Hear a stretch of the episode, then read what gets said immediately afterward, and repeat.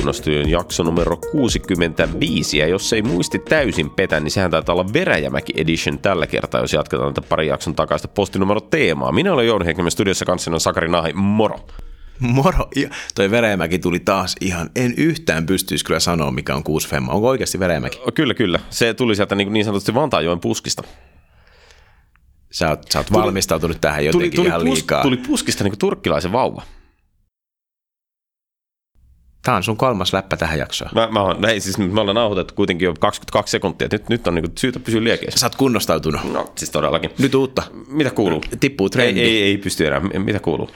Aika hyvää. Mä juttelin jonkun kanssa ja se taas antoi meille palautetta ikkunastudiosta ja se oli ihan niin kuin positiivishenkistä. Kuka se olikaan? Sanoi, että sehän oli ihan hauska kuunnella, kun yhden jakson kuuntelin. Aika hyvä. Wow. Siis joskus kyllä niinku, tätä suomalainen niinku ylistyksen kulttuuri, se melkein vie niinku mun egoni turmiolle, mutta siis on hyvä, että, hyvä, että niinku kuitenkin enimmän saa aikaa on hiljasta, ettei silleen niinku pääse liikaa nousemaan. Joo, kyllä mä olin aika liekeissä siitä, että mulla oli hemmetin hyvä pari päivää sen jälkeen. Ai vitsi, tämä on mahtavaa. Miettikää, niinku, Oikein, miettikää, te voitte mm. parantaa niinku saken elämää sillä, että lähetätte sieltä niinku faint pressia, ihan loistava. Todella siis ihan mitä tahansa. Siis, ja jos se tulee liian isona, mä oon kuitenkin kankaan päästä, että niinku isoja kehuja mä en pysty vastaanottaa. Niin just. Se kääntyy heti joksikin huonoksi läpäksi. Ei pysty. Joo, joo. Mutta hei, syksy on täysin käynnissä. Tota, me nauhoitellaan tätä Ignite-viikolla.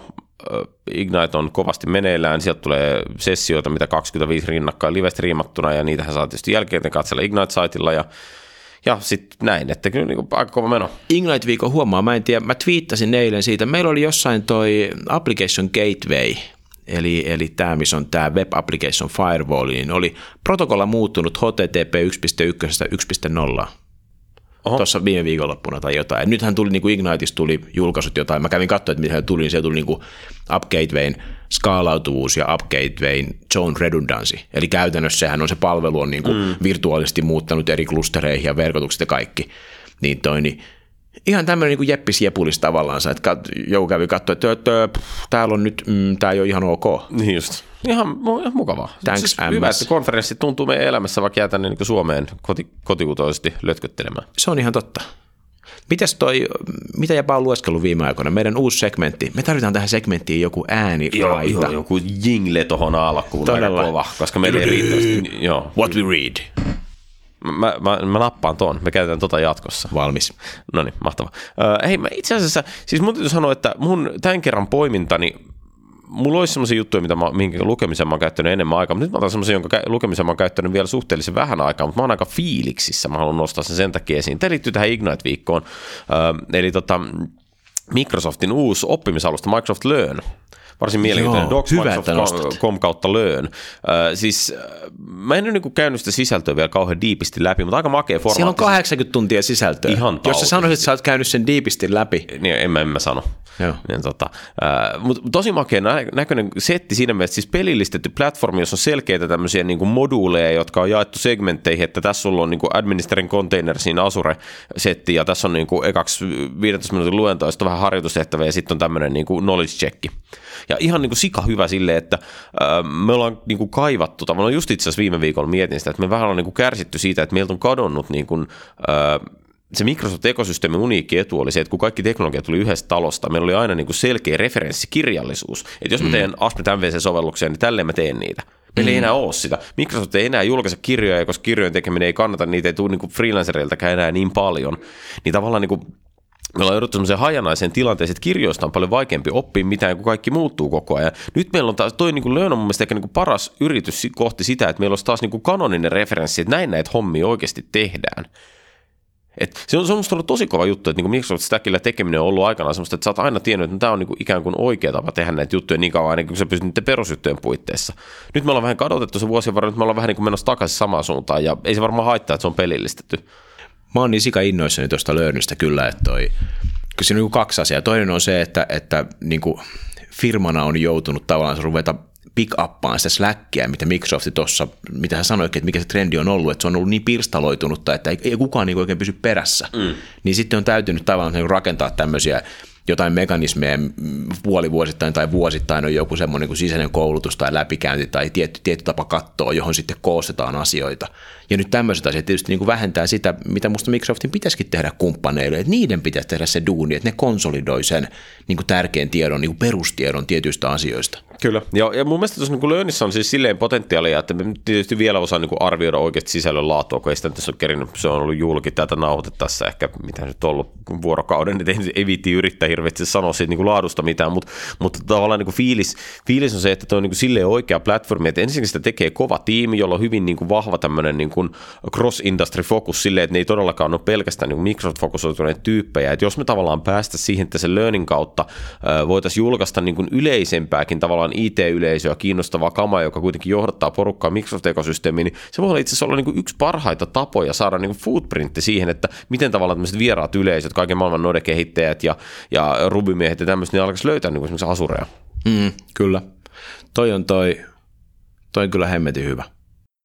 Mutta hei, tämä nyt oli taas tämmöinen yleishypetys, niin kuin teollisuuden alan eteneminen. Kerro se jotain niin kuin merkittävää, niin kuin daivaa johonkin tekniseen yksityiskohtaan, mitä näissä on poiminnut. niin kuin No siis mä oon nyt tehnyt yhtä audittia, Eli nyt niin kuin eilen, eilen tuli kolme, kolme juttua, mihin mä niin törmäsin, ja mä ajattelin, että mä nostan nämä. Yksi on se, että Ignitestä tuli tämä, mikä mua kiinnostaa isosti nähdä, niin tämä Azure Data Explorer, joka on siis tämmöinen kusto tietokanta, että jos olette käyttänyt Application Insightsia ja siellä sitä analyticsia ja siellä tehnyt queryjä, niin sehän antaa ihan massiivista datasta tosi mielenkiintoisella query languagella, joka on vähän SQL-mäinen, niin eh, tämmöisiä tuloksia ja niitä pystyy myös viemään graafeille ja muuta. Ja siellähän moottorina on tämmöinen kusto, KUSTO-kanta.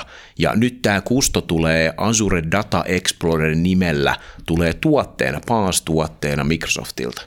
Ja toi, se on niinku, sinne saa niinku Event Hubsin kautta heitettyä mitä vaan kamaa ja sitten sitä saa kueryttyä ja se on niinku tosi performanttia. Mä uskon, että se on niinku aika makea, voi olla aika makea juttu. Uskotko sä, että toi johtaa niinku siihen, että jatkossa ruvetaan siis niinku kustomoimaan aikaisempia datastoreja? Oh, boom, boom, boom, boom.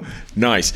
Okei, okay, sitten toinen, toinen tippi, mitä oli, niin mikä on semmoinen, että HTTP-klientti, joka on meidän monen käyttäjän pitkäaikaisesti, niin on aina ollut vähän semmoinen pain in the ass, koska moni käyttää sitä usingilla, koska sehän implementoi e-disposable, mutta silloin tulee socket exhaustion, koska se usingihan ei niin kuin, ne HTTP-klientit vaan niin kuin, ne vaan loppuu. Että se vaan, se ei niinku skulaa. Ja sitten jos on HTTP-klientti, jos sitä tekee oikein, niin silloin tekee yhden HTTP-klient instantioinnin siinä sun sovelluksessa, mutta silloin mitä tapahtuu, jos tulee DNS-muutos, niin se HTTP-klientti-instanssi ei niin huomaa sitä muutosta. Eli Joo. HTTP-klientti ei ole pystynyt ikinä käyttämään oikein. Ja Joo, se on siistiä, että on... nyt on vuosi 2018. Ja, tai siis sanotaan, että se on ollut hyvin vaikea käyttää sitä oikein. Tota, toihan on mielenkiintoinen debatti, jos tämä ei ole niin kuin tuttu tämä HTTP-klientin käyttöön liittyvät vaikeudet, niin me laitetaan ehkä show notesin pari linkkiä, joka vähän avaa tätä taustaa, koska tämä, Joo. mitä nyt seuraavaksi sanon, ei varmaan muuten tee kauheasti senseä. Linkkejä, linkkejä löytyy aika paljon, Vino Pino maailman sivu. Mutta nyt .NET Core 2.1 tuli tämmöinen HTTP Client Factory, joka fiksaa kaikki nämä ongelmat joka on silleen, musta se on niinku kiva nostaa, koska HTTP-client, jos sä oot C-Sharp-koodaaja, niin sä oot HTTP-klientteja käyttänyt. Niin tavallaan se, että tämä, tämä faktori tuli tuudessa koressa, niin se on musta niinku, oli jo silleen high time. Ja sitten tämä toinen on, joka tuli nyt vähän tämmöinen ehkä saattaa olla esoteerisempi, on niin tämä taskeja kun käytetään, niin taskillehan voi antaa, jos tekee async await juttuja, niin voi antaa tämmöisen configure await false komennon ja tarkoittaa sitä, että kun se taski ajetaan, niin se ajetaan eri threadissä kuin mikä sen kutsujan threadi on.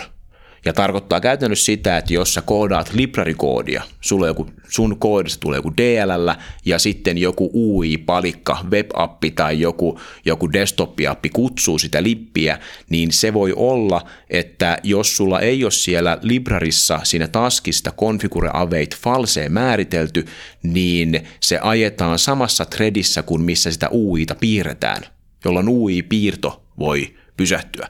Jolloin, jos teette lippikoodia, niin muistakaa laittaa taskeille se configure await false.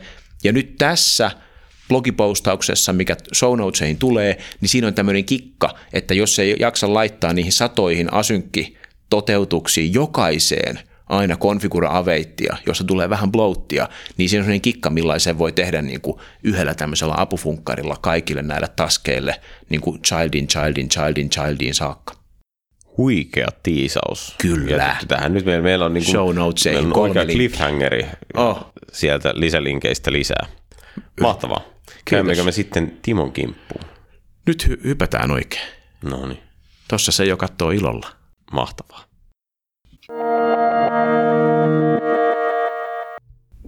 Tänään meillä on studiossa pitkän linjan ammattilainen, joka paikan höylä, Digital Illustratedin konsultti Timo Pertilä. Timo on tehnyt kaikkea voimatyökaluilla, raportoinnilla ja 20 vuoden aikana ei varmaan löydy sellaista kenttää, mihin hän ei olisi koskenut. Lisäksi miehellä on aika messävä blogi, mikä tulee show notesihin ja kannatetaan, että sen käytte tsekkaamassa. Tervetuloa Timo. Kiitoksia. Tämän päivän aiheena on Microsoftin voima-alusta. Voimalaituri. Voimalaituri on muuten ihan sikana vielä parempi. Meillä oli jo tietolaituri, nyt lähdetään voimalaituriin. Mikä on voimalaituri? Niin, Microsoftin tämä Power Platform. Englantia. Oo, miten se kuuluu? Se on voimalaituri mun mielestä kyllä parempi. Mm. Niin, sehän on vaan oikeastaan toinen konsepti tai nimi niin kuin tuotteille, jotka on jo olemassa. Onko se niinku sateen, sateenkaari jollain tavalla vai? Joo. Ja totta, mä oon nähnyt, en tiedä onko joku nähnyt Microsoftin sen hämäisen slaidin, missä lukee voimalaituri englanniksi ylhäällä ja sitten siinä on Flow ja Power Apps ja Power BI. Ja sitten on kaiken näköisiä muita hassuja sanoja, Dynamicsia ja Common Data Service ja muuta. Siinä se kokonaisuus niin on, niin kuin Microsoftin mielestä. Mun on pakko myöntää, että kun jäbä tähän suostu lähteen meidän hiilostettavaksi ja, ja puhutaan tästä, mitä, mitä sä paljon teet ja, ja näitä asioita, ja mä oon lukenut sitä sun blogia, että mitä hienoja hauskoja juttuja sä oot tehnyt, niin kyllä mun täytyy käydä tsekkaan, että mitä tämä voimalaituri oikein sisältää, että mitä kaikkia palasia Microsofti sinne on laittanut, ja en mä tiedä, tuliko nyt, nythän Ignite on käynnissä, kun me nauhoitellaan tätä, niin voi olla, että eilen tuli jotain lisää tai poistui jotain, ei niin kuin mitään hajua. Joo, mutta se on, se on näitä Microsoftin pilvialusta Lego, mä tykkään puhua niin Lego-palikoista. Siellä on pieniä palluita, millä voi, voi tehdä kullakin tiettyjä asioita. PowerPaylla voi tehdä näppärästi itse raportointia, PowerAppsilla voi tehdä pieniä sovelluksia ja käyttöliittymiä. Flowlla voi tehdä tämmöisiä niin työnkulkuja, vähän niin kuin IFTTT-tyyppisesti. Sitten Formsilla voi tehdä lomakkeita. Siellä on paljon pieniä juttuja, millä tehdään yksi asia. Sitten kun näitä rupeaa kasaamaan yhteen, käyttämään niin kuin, niin kuin luovasti eri tilanteissa, eri kohdissa, niin pystyy tekemään, rakentamaan niin kokonaisuuksia. Ja se on niin tämän voimalaiturin idea mun mielestä. Okei, hei. Se tavallaan niin kuin, siis Power Platform on musta se on niin kuin tietyllä tavalla ihan, ihan hyvä termi, se niin kuin tarttuu, koska se on vähän jotain niin kuin erilaista kuin mitä mikään muu on, mutta tavallaan Microsoft niin kuin harrastaa näitä tämmöisiä vähän hämäriä kokoelmakäsitteitä, että meillä on myös tämä käsite Commercial Cloud, joka on niin kuin raportointiyksikkö, josta kukaan ei ota oikein tolkkua, mitä kaikkea Mobility. Suite. Joo, whatever. Mutta siis jos mä niin kuin mietin tavallaan tota, mitä sä sanoit, että Power Platform koostuu näistä pienistä palasista, joilla voi tehdä vähän kaiken näköisiä juttuja, niin yksi tuote, mitä toi sun kuvauksessa myös muistuttaa, on Office 365. Varmaan niin kuin eka asia, mistä me voitaisiin lähteä liikkeelle, on että miten tämä Power Platform ja Office 365 oikeastaan niin kuin sijoittuu toisiinsa nähden. Että O365 nyt on jotenkin selkeä, että miten mä ostan sen, mä maksan N euroa kuukaudessa. Mikä on niin Power Platform? No se on taas mun vinkkelissä, se on oikeastaan tiettyjä osia sitä Office 365. Nämä on samoja palveluita. Forms on siellä Office 365, Power Apps kuuluu siihen pakettiin. No Power BI ei, ei kuulu, sitä pitää niin maksaa erikseen, mutta kyllä sen saman sateenkaaren alla on, että se on niin kuin, just niin kuin sanoit, niin miksi on vähän hassu tapa nimetä näitä asioita, antaa tämmöisiä niin ylä, ylätermejä jokin tutuille jutuille, se vähän sekoittaa kaikkien päätä sitten. Mm. Mutta jos, jos ajatellaan vaikka sitä voimalaituria, ihan niin kuin tyypillinen esimerkki, millä tehdään joku pieni sovellus, niin siellä on ihan Office 365 SharePoint-listat tietovarastona, tehdään työnkulkuja Flowlla, millä liikutellaan asioita, listata vaikka toiselle tai listata johonkin muualle Dynamicsiin. Ja sitten tehdään Power Appsilla tai Formsilla kevyt käyttöliittymä. Kyllä ne niin on niitä Office 365 tuttuja palikoita, jos Office 365 palvelu on tuttu. Joo. Se tavallaan, niin kuin, mm, sä et sitä vielä sanonut, mutta semmoista jotenkin... Eikä, eikä suostukaan sanomaan. Hyvä, kun ei vielä tiedä, mistä ollaan puhumassa. Mutta niin kuin se, ajatus, mikä mulle tuli, on siis se, että Power Platform on, niin kuin, siis se sen kohdeyleisö on jotenkin tämä tämmöinen niin kuin liiketoimintakäyttäjä, ei, ei devaaja, ei IT-administraattori, ei tämmöistä, vaan niin semmoinen tyyppi, joka niin haluaa ratkaista jonkun konkreettisen ongelman. Joo, iso tarinahan siinä Mikkiksen päästä on just toi, että, että näillä työkaluilla tekisi niin liiketoiminnan tai kehitysihmiset tai kuka tahansa asiakasorganisaation henkilö, kella on se ongelma, niin hän voisi vähän niin kuin aikanaan tehtiin Excelillä tai tehdään vieläkin Excelillä, tehdään kaiken näköisiä liiketoimintaratkaisuja. Tai vaikka joku Infopaat aikana oli semmoinen, millä ihmiset pystyy itse rakentamaan että heillä oli ongelma ja he itse ratkaisi sen. Ja nyt tuodaan niin aika paljon laajempi työkalupaletti näille henkilöille, että he pystyisivät niin itse ratkaisemaan sen heidän liiketoimintaongelman. Mutta mut, mut sitten sinne päästään siihen, että se paletti on aika laaja, että se voi olla vähän liikaa vaadittu, että sitten joku, joku asiakasorganisaation henkilö nyt itse rupeaisi tutustumaan niihin kaikkiin. Että kyllä ne vähän konsultioita tarvitaan, mutta mitään devaustyökalujahan ne ei ole. Eli, eli Power Platformille ei tehdä Visual Studiolla hommia, mutta joka tapauksessa tuossa on niinku tavallaan rajauksessa, niin eka juttu, mikä tuli vastaan, että sä puhut kuitenkin bisneskäyttäjistä, eli Power Platform ei ole niinku jotain, mitä kuluttaja käyttäisi vai? Ei, ei. Eli siinä mielessä, siis äh, viittasit IFTTT, eli If This Then Thatin, niin sehän on niinku palvelu, jonka voisi ottaa kuluttajanakin ihan hyvin käyttöön ja tehdä sillä niinku reaktioita, että jos tuommoista tapahtuu, niin sitten triggeroi tämä. Äh, Power Platform tekee niinku samoja juttuja, mutta sä näet, että se on niinku enterprise-kontekstissa. Kyllä, että yleensäkin vaikka Power PowerUpsilla, niin kaikilla PowerUpsin käyttäjillä, ketkä käyttää sitä lopputuotosta, niin heillä pitää Office 365 tili, jolloin, jolloin se heti rajaa, että kyllä ne on niin liiketoiminnan tai organisaation sisälle tehtäviä palveluja niin hyvin pitkälle. Ja sitten Flow, viittasin tähän IFTT-työkaluun, niin, niin se on tosiaan tämmöinen vastaava työkalu, mutta sitten ne kaikki triggerit ja ne tavallaan tapahtumat, mitä sillä työn kulussa voi tehdä, niin ne on oikeastaan liittyy vahvasti Office 365-palvelua, että kun tulee sähköposti, niin tehdään jotain. Kun SharePoint-listalle tulee rivi tai päivitetään riviä, tehdään jotain. Kun Dynamicsiin luodaan uusi entiteetti tai rekordi, tehdään jotain. Eli se on samantyyppistä kuin CFTT, eli kuluttajapuolella, mutta kaikki nämä aktiviteetit on itse asiassa sen Office 365 Azure-palettin sisältä. Niin kauan kuin on ammatikseen niin kuin vuosituhannen vaihteesta koodailun, niin – tavallaan mun mielestä jotenkin Excelin menestyksen jälkeen, kuinka Excelistä tuli tämmöinen työkalu, mitä ihan niin kuin normaali joku tietotyöläinen tavallaansa modifioi itsellensä sopivaksi. Niin, niin sen jälkeen niin Microsoft on hakenut sitä, että hei, että jos jotenkin saisi nyt ton saman vahvuuden, mitä, mitä kehittämällä saa, mutta jotenkin sillä, että se ei olisi niin hemmetin vaikeaa, että se olisi niin kuin ihan oma ammattikuntansa. Onko tämä nyt semmoinen asia, että, että sä oikeasti näet, että joku bisnesjehu jossain tekee jollain, miten ne työkaluja, Flow, Power Apps, Power BI, että ne niinku oikeasti tekisi jotain uutta niillä itse. Onko se niinku lähelläkään realismia? No, no on se, niinku, no on se ehkä lähellä, mutta ei se nyt ehkä ihan niin lähellä kuin Microsoft kertoo. Että kyllä se niin kuin näiden työkalujen oppimiskäyrä kuitenkin on verrattuna vaikka Exceliin, mitä sitten joku ihminen Excelillä on tehnyt jotain muuta työhön liittyvää, se on tuttu työkalu ja sitten mm. sit hän rupeaa soveltamaan sitten, että hetkinen kun mulla on tämä ongelma, niin mä, mäpä teen tällä Excelillä tämän. Mutta sitten kun ajatellaan vaikka Flowta tai Power Appsia, niin, niin kyllä ne on uusia työkaluja näille henkilöille. Ne pitäisi niin jollain lailla ottaa kevyesti haltuun ja tietää yleensäkin, että mitä nämä on ja miten nämä tehdään. Niin kyllä siinä niin kuin ei se nyt ihan niin mene, että kaikki, kaikki niin asiakasorganisaation henkilöt rupeaisi nyt ihan hulluna tekemään itselleen ratkaisuja näillä.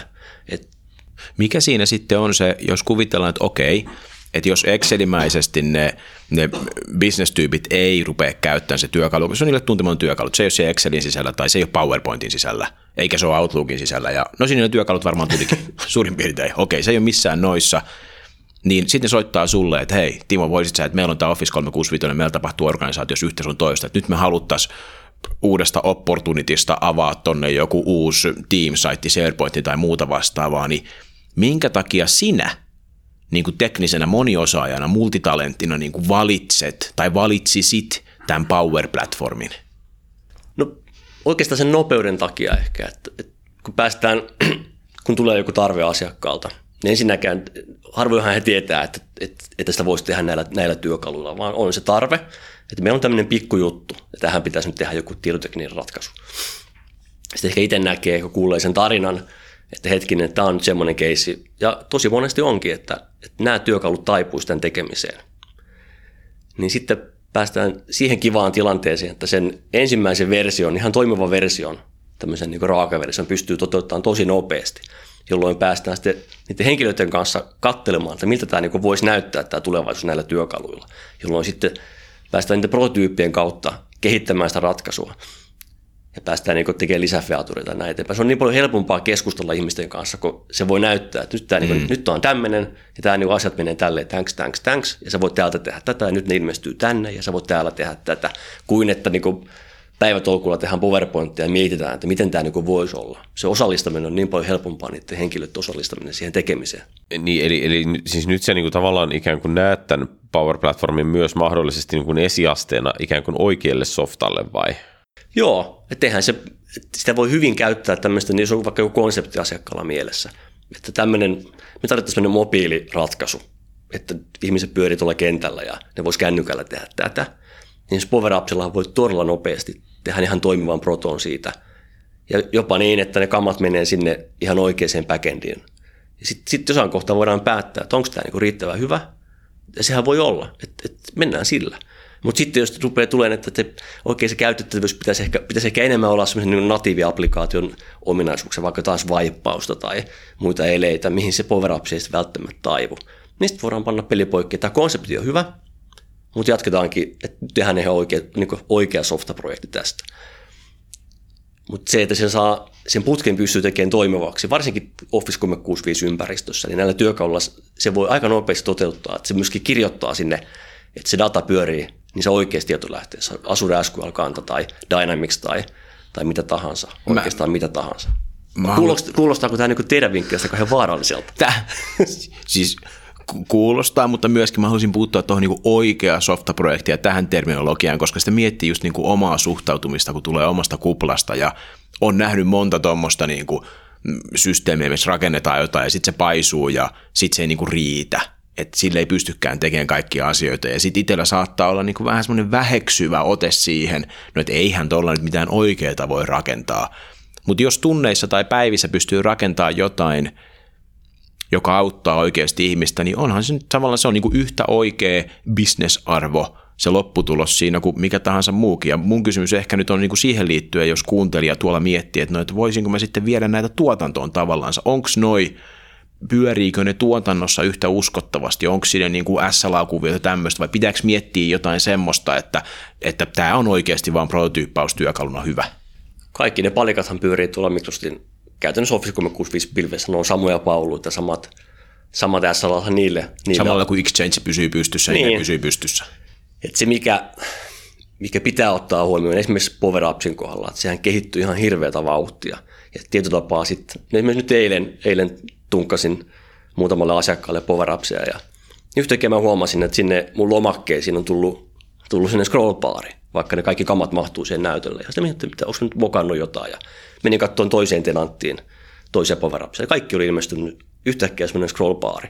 Eli kun se kehittyy niin kovaa vauhtia, niin sinne voi tulla, se voi niin sekoittaa niitä sun tekemisiä, että pitää aina vähän katsoa, kun, kun deployaa uutta versiota tai julkaisee käytännössä, niin että, että mikään ei hajoa. Että kyllä se, ei se niin epästabiili ole, mutta, mutta sinne tulee uusia asioita. Se pitää ja. vähän olla varpaillaan, koska se kehitysvauhti on niin hirveän kova tällä hetkellä. Joo, siis mun mielestä, siis kun mä sanon oikea softaprojekti, niin mä en tietysti yrittänyt sillä niin jakaa ihmisiä niin hyviä ja huonoihin kansalaisiin tai mitään sellaista, vaan se liittyy ehkä enemmän siihen, että ää, mulla on niin sellainen kokemus, että siinä vaiheessa, kun käyttöliittymä, primitiivit tulee jollain tavalla palveluna, että sä et tavallaan niin kuin, sä et buildaa ja deploya binääriä, jossa kaikki asiat on stabiileja, vaan sä deployat ikään kuin, niin kuin deklaratiivisen kuvauksen siitä, että mä haluan tämän tyyppisen sovelluksen, mm. niin platformi toteuttaa sen jotenkin, niin tavallaan se käyttökokemus ja versiointikokemus ja kaikki sellainen, niin se on hyvin erilainen kuin semmoisessa mm. softwareprojektissa, jonka joku oikeasti toimittaa pakettina. Et siinä mun mielestä se abstraktiotason muuttuminen vaikuttaa aika paljon. Toi on, toi on hyvä seivi, mutta vaan samalla että monelle kuuntelijalle, joka ei ehkä ole niin tuossa maailmassa sisällä, niin se oikea voi kuulostaa siltä, että että me tavallaan niin dissattaisiin sitä mahdollisuutta, mitä toi Power Apps voi niin kuin tuoda, että se voi olla, että se lopputulos voi olla niin kuin yhtä oikea – jossain tilanteessa, kunhan ne kaveaatit on niin kuin määritelty. Tiedetään, että jos mennään tiettyyn, tiettyyn suuntaan tarpeeksi pitkälle, niin sitten ehkä täytyy miettiä jotain muuta juttua. Mutta johonkin juttuun se on tosi hyvä. Ehkä. Siis, ja se on yllättävän moneen juttuun tällä hetkellä niin ihan hirvittävän hyvä. Et kyllähän maailma on täynnä ongelmia, mitkä, mitkä ratkaistaan vähän, niin kuin, että ne ratkaistu vähän pienempiä. Ne ei ole välttämättä niin huikean laajoja kokonaisuuksia, missä on niin kaiken näköistä prosessin osaa ja erilaista käyttöliittymää. Ja se on, niin kuin, mm. hirveän monimutkaista. Niitä on paljon, mutta, mutta kyllä niitä hieman kevyempiä liiketoimintaongelmia on tosi paljon, mitä vaikka aikanaan on ratkottu pitkin, pitkin organisaatiota. Siellä on joku SharePoint-lista, joku näppärä kaveri on tehnyt sellaisen, ja sitten niitä asioita tykitellään sinne SharePoint-listaan, ja sitten jollain designerilla on tehty työnkulkuja. Niitähän on ihan hirveästi. Ja kyllä tämä, niin kuin, tämä voimalaituri on huomattavasti niin kuin mielekkäämpi tapa tehdä sen tyyppisiä ratkaisuja. Ja loppukäyttäjälle saa paljon paremmat käyttöliittymät esimerkiksi tehty. Ei mun mielestä, siis mä ainakin suhtaudun tähän asiaan silleen hyvin, niin kuin, mitä mä sanoisin, niin kuin, tarkoitushakuisesti siinä mielessä, että siis se mitä pitää saada tehtyä, niin se pitää saada tehtyä. Että mm. kun mä aloitin työelämässä arvon vuonna 1995, niin tota, silloin muun muassa mikrobittilehden sisältösuunnittelua ja siis koko niin kuin, tavallaan sitä prosessia, että mitä juttuja lehteen tulee, mikä niiden status, niin sitä pyydettiin Accessilla no ne custom access-formeja ja custom niin access-tietorakenteita ja vähän skriptiä siellä täällä tuolla. Ja, ja siis se pyöritti koko hommaa. Ja niin kuin tänä päivänä, jos joku toisi sellaisen tarpeen pöydälle, niin totta kai devaaja katsoo, että no joo, että mä lähden tekemään tämmöistä niin liiketoiminta, line of business-sovellusta, jossa mä mallinnan lehden sisältörakenteen ja, ja sen workflown ja kaikkea tällaista, mutta ei siinä mitään järkeä ole. Mm. Että tavallaan ei organisaatio tarvinnut mitään niin monimutkaista. Se Access oli niin just oikea ratkaisu siihen, että tämmöisiä niin kortistosovelluksia ihan perinteisesti on parhaiten löytynyt just nämä tämmöiset niin sovelluskehitysvisardit ikään kuin. Mutta se haaste ja se, se, mihin se liittyy, se oikea projektin käsite on just tavallaan se, että mitä sitten kun murtaudutaan ulos siitä, Kyllä. että meillä tulee jossain kohtaa se homma, missä niin kuin laajennustarve ei enää tukkaa niin lineaarisella duunilla, vaan sitten tuleekin semmoinen käsittämätön niin rewrite Kyllä. Ja toi on, mä uskon, että toi on varmaan se, mihin niin kuin Timo sun kaltaista osaamista missä toi niin kuin on siinä, että varmaan niin kuin mä kuvittelisin, mä en ole tehnyt tuolla Power-platformilla niin kuin juurikaan mitään suurimmalla osalla niistä palaista, mitä siihen kuuluu, mutta mä kuvittelisin, että on aika helppo ottaa, niin kuin, sä saat jotain kivaa näkyvää tosi nopeasti tehtyä, mutta sitten tavallaan jos joku sanoo, että hän haluaa jotain, niin miten sä tiedät, että onko se mennyt yli sen rajan, että tämä ei olekaan soveltuva? Nimenomaan. Kuinka paljon, kuinka paljon siihen täytyy nähdä vaivaa, että on oikeasti se ymmärrys, että okei, nyt lähdettiin itse asiassa tekemään sellaisella työkalulla, joka ei vaan riitä tähän, että nyt me niin kuin piltataan jotain ihan turhaa. No toi on mun mielestä se, ehkä se vaikein asia edelleen, että kun tulee se tarve, ja yleensähän tarve esitetään sillä aika yksinkertaisesti, ja sitten kun aikaa kuluu, niin sitten rupeaa paljastumaan sieltä tarpeen alta kaikkia erikoisia yksityiskohtia. Jep. Ja sehän se haaste on, että se alkuperäinen tarve voi olla hyvinkin isossa kuvassa, että nämä on oikein oikeat työkalut. Mutta sitten kun sitä aikaa menee eteenpäin ja vähän tehdään lisää, tehdään lisää, niin sitten jossain kohtaa sä huomaat, että, että tämä niin kuin, me ollaan valittu väärä, väärä työkalu. Ennenkin pitää alussa pitäisi vain pystyä kaivamaan niin kuin riittävän syvälle se tarve, että se ymmärrys selviää, että pystyykö tällä tekemään vai ei. Mutta tyypillisesti kyllä se niin kuin siihen käytettävyyteen menee ja sitten ihan niin kuin tieto, tietomääriin tämmöiseen reaaliaikaisuuteen, koska sitten jos vaikka joudutaan pyörimään sillä flowlla, joka tekee työnkulkuja, niin se on aina joku, ne on vähän niin kuin eräajoja. Mm. Ja on, on tilanteita, että ei se, niin kuin, se ei niin kuin kelpaa, että pitää olla niin kuin reaaliaikaista tapahtumaa ja toimintaa, niin kaikki tällaista pitää ottaa huomioon ja miettiä. Että kyllähän sillä tavallaan se nopealla kehityksellä on hintansa tietenkin aina. Että, että kaikki on sitten vähän, tai ei kaikki, mutta on, on, on palikoita, mitkä sitten toimii tietyllä tapaa, ja ne toimii sitten just sillä tapaa, kun ne toimii. Kyllä mä niin kuin, totta kai kaikki tietää sen sovelluskehityskliseen, että ne onnistuu tai epäonnistuu kommunikaation takia. Kyllä tavallaan se toi, että jos, jos tuollaisella työkalulla saa nopeasti jotain näytettävää, jonka seurauksena löytyy tarpeesta ne pienet yksityiskohdat, mitä ei kukaan huomannut ajatella alkuun, jonka seurauksena se kompleksisoituu ja sitten huomataankin, että okei, nyt tämä Power Apps tai joku ei ollut hyvä valinta tähän, mutta miten siinä syntyi, niin aika hyvällä tahdilla niin kuin yhteinen visio sen bisneksen niiden toteuttajien välillä, että oikeasti, että mikä ratkaisee sen liiketoimintaongelman. Ja sitten jos sen tekee niin kuin uusiksi, koodaaminenhan ei ole niin kuin usein järisyttävän vaikeaa, jos oikeasti tiedetään ihan tasan tarkkaan, mitä halutaan tehdä, jos Kyllä. siitä on superhyvät speksit. Toi, toi voi hyvinkin olla niin kuin sen väärti, että tekee noin, vaikka tietäisi, että se ei riitä. No joo. Esimerkiksi, miten me ollaan nyt tehty tässä viime aikoina niin tyypillisesti, ne voi olla vaikka, että on kymmenen päivää käytetään johonkin.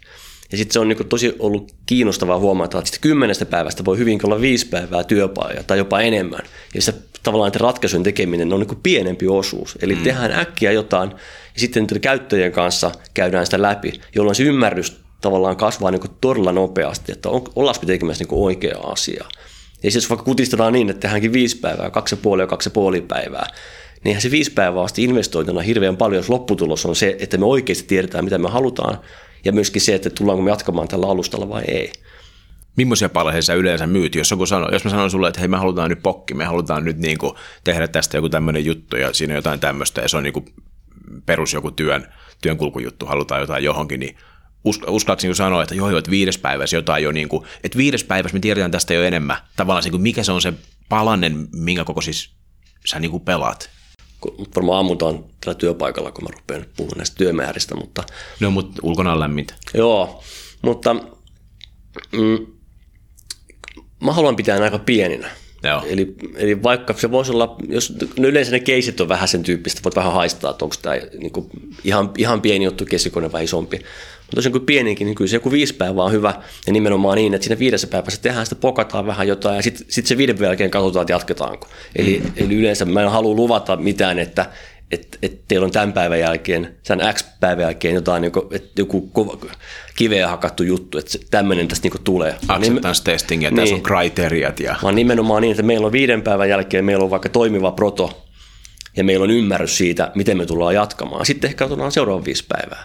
Sitten otetaan seuraava viisi päivää. Ja sitten jossain kohtaa huomataan, että nyt, nyt, nyt meillä on semmoinen, millä me voidaan lähteä niin pilotoimaan tai tuotantoon, että, että hyvin niin pieniä, pieniä niin sprinttejä ja sitten aina voi viheltää pelin poikki niin kuin, vähän niin kuin molemmin päin. Me, me voidaan kertoa, että tämä, tämä on niin väärä, väärä teknologiavalinta tai sitä asiakas tajuaa, että, että tota, tämä, tämä on niin hyvä idea paperilla, mutta nyt kun me ollaan tätä vähän niin kuin tehty ja pyöritelty, niin todetaan, että tämä ei tule niin tapahtumaan meillä, jolloin hekin voisi vaikka panna pelin poikki. Niin sit se on minusta niin kustannustehokasta niin kuin molemmille osapuolille tietysti aika raskasta konsultille, kun tekee niin hirveän niin kuin, niin kuin lyhyissä pätkissä asioita. Mm. Että se on aika intensiivistä tekemistä tietenkin.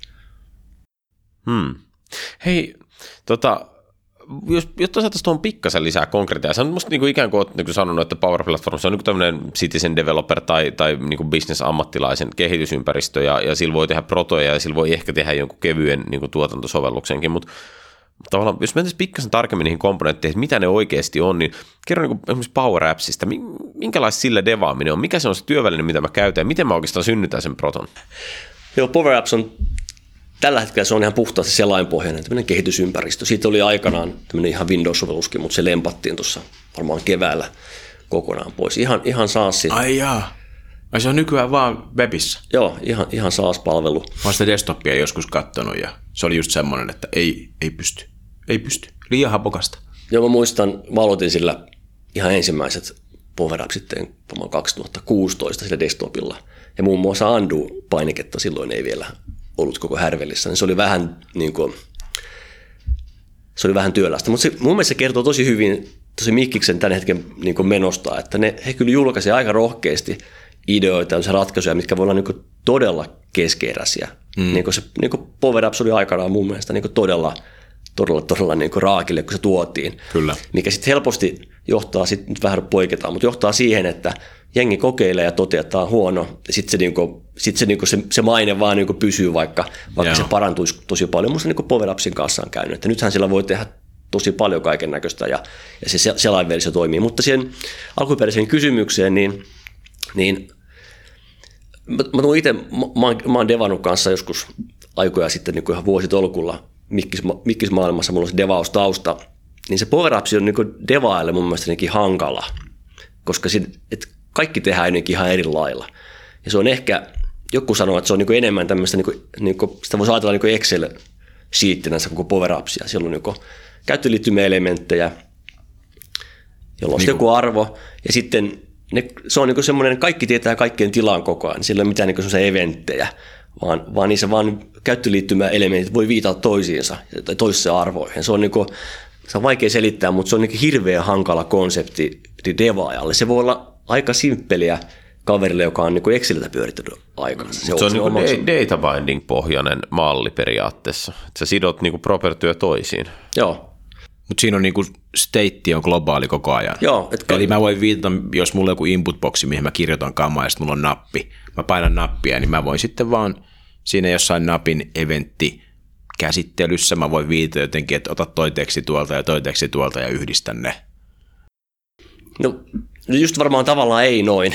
Kiva. Lähdetään tästä. Mutta esimerkiksi jos, tulla, jos sulla on tekstiboksi, nyt mennään tähän käytäntöön, niin jos on vaikka tekstikenttä ja halutaan tehdä sellainen ominaisuus, että kun se tekstikentän arvo on vaikka yli sata, niin sitten vaikka ilmestyy toinen tekstikenttä, johon annetaan jotain lisätietoja. Mm ihan Kulutus yli 100 le- euroa. Joo, leikkiesimerkki. Ja sitten kun ajattelee, miten, miten sitä helposti lähtisi tekemään, on niin, että siihen tekstikentän johonkin on change eventtiin rupeisi räveltämään, että nyt sitten kun tä, tässä, tässä, tässä niin kuin kentässä arvo oli 100, niin sitten tehdään jotain jossain muualla. Mutta sitten niin Power Upsissa tehdäänkin niin, että se, se ensimmäinen tekstikenttä, se on, siinä kirjoitellaan mitä huvittaa, ja sitten itse asiassa sen toisen tekstikentän sen niin kuin visible-arvo määräytyy sen mukaan, että sinne visible propertyin määritellään, että tämä, jos se ylempi tekstikenttä on yli 100, niin tämä on, tämä on niin näkyvä. Okay. Eli, että tavallaan se vähän kääntyi niin toisinpäin ja mulla on ollut tosi vaikea, itse asiassa kun mä aloitin tätä, niin hyvin yksinkertaisia temppuja power niin mulla oli todella vaikea niin tehdä, koska mä ainakin ajattelin koko ajan niin väärinpäin kaikkea. Mä, mä tein niin väärään päähän asioita. Millä platformilla sä oot koodannut viimeksi? C-Sharpia mä oon tehnyt varmaan Joo, no, koska siis toi niin kuin sinänsä toi, toi, mitä sä kuvaat, että tavallaan tehdään asiat niin databindingin ja deklaratiivisuuden kautta, niin sehän on niin kuin yleistynyt hirveästi. Jos tänä päivänä tunkkaa jotain reaktia tai mitä ikinä, niin mm. aika paljon samantyyppisiä uh, ratkaisuja päätyy, mm. tai VPFssä. Että, tota, että silleen, silleen niin kuin tavallaan, tuossa ollaan niin kuin Power on otettu mun mielestä se ajan henki, että noihin se UI nykyään rakentuu, mutta se on, se on ihan niin kuin, se on mielenkiintoinen kysymys, miten sille kohderyhmälle, tälle niin kuin bisnesammattilaiselle, mikä sille olisi luontevinta. Koska ihmistä helposti niin kuin jos miettii, miten ne kuvaa vaatimuksia suomen kielellä, niin nehän kuvaa kyllä kieltämättä just silleen niin imperatiivisen ohjelmoinnin kautta, että jos mä syötän tähän kenttään luvun sata, niin sitten toi kenttä häviää. Että tavallaan se lähtee liikkeelle siitä ikään kuin eventistä, että jos mä syötän ja sitten tapahtuu jotakin, niin se, se on kieltämättä eri asia koodata niin kuin databindingin kautta. Ja jos voimalaittori työkaluja katsoo, niin kyllä se, niin se flow työkulkumoottori, se on ennenkin niin kauhean looginen ja jos se joku sulle näyttää, niin tämmöinen ihan, ihan perustalla ja varmaan omaksuu se ja pystyy tekemään sillä yksinkertaisen työnkulkuja. Samaten raportointi, jos, jos se maailma on tuttu aikaisemmin tai Excelillä on tehnyt, tehnyt käppyröitä, niin se on helppo omaksua. Mut niin kyllä tämä Power BI siis. Joo, mutta kyllä, kyllä tämä Power Apps on semmoinen, mitä mä itse mietin, että, että, että mitenköhän sitten tämmöinen liiketoiminnan kaveri tai kellä ei ole IT-taustaa, niin että mikä se oppimiskäyrä siihen on. Mm. Sitä mä, niin kuin, sitä mä niin kyllä eniten kyseenalaistaisin tässä koko Citizen Developer-viestissä, että, että se nyt, kyllä niitä pitää jonkun verran tehdä, että, että sen oppii ja että, että se on mitenkään tuottavaa sen power tekeminen. Mit, niin mitkä mun tavallaan käytännön vapausasteet tuossa nyt on, että jos mä haluan vaikka tehdä sinne niin kuin tyyliin, että mä luon sinne uuden asiakkuuden Power lomakkeella ja, ja painan sitten nappia, että tallenna, sitten mä haluan tehdä sen silleen, että jos siinä on nämä ja nämä tiedot on tässä ja tässä asennossa, niin näytä käyttäjälle sellainen dialogi, mihin sen pitää syöttää joku lisätieto, niin tavallaan mä haluaisin niin periaatteessa tehdä niin ifin ja, ja sen perusteella triggeröidä jonkun lomakkeen, niin miten mä lähden niin operoimaan tuommoisen kanssa? Joo, se, kaikki tämä on ihan mahdollista. Kyllä niin niin hyvin dynaamiset lomakkeet onnistuu, kun sit siellä on vaan, siellä on kenttiä, mihin annetaan arvoja, vaikka valitaan jotain. Ja niin kuin äskenkin sitten se, loma, sit se, lomake, sit se lomake havaitsee Joo, sen databindingin kautta, että jos kyllä, on muuttunut. Mutta miten se, mut putto, niin se on eventti. Niin, jos mä haluan jos tavallaan putto, niin, niin, niin että, että siinä alkaa tulemaan tämmöistä niin UI-logiikkaa, että tämän nappulon painaminen tekee jotakin, niin mitä, onko mulla joku skriptikieli, jolla mä voin tehdä jotain toimintaa vai mitä, mitä mä voin tehdä? Ei, no se, se sitä oikeastaan puuttuu. Että ajatellaan vaikka se, että meillä on lomake, joka on sidottu, Power Appsissa annetaan tämmöisiä niin konnektoreita tai, tai datalähteitä oikeastaan, ne puhuu datalähteistä, mutta voi niin joka paikkaan ottaa yhteyden, voi ottaa sen SharePoint-listaan, tai vaikka se Dynamics on hyvä esimerkki. Dynamics Saako Slacki? Slackiinkin muuten saa. Paljon niitä konnektoreita niin kuin on? on olisiko yli, yli 200. Joo. Kaikkiin niin Mikiksen pilvityökaluihin löytyy, ja ne on käytännössä niin ilmaisia. Ja sehän on kiinnostavaa tehdä nämä, nämä vehkeet, hän ei, niin kuin, jos on Office 365 tilauhasiakkaalla, niin nämähän ei maksa mitään niin kuin lisää. Mutta sitten vaikka jos vaikka, haluaa vaikka Sappiin tai Salesforceen tai Oraclen tietokantoihin, niin niihinkin löytyy konnektorit. Eikö ne, ole, eikö ne ole kuolemassa? Ne sitten maksaa, no saa nähdä.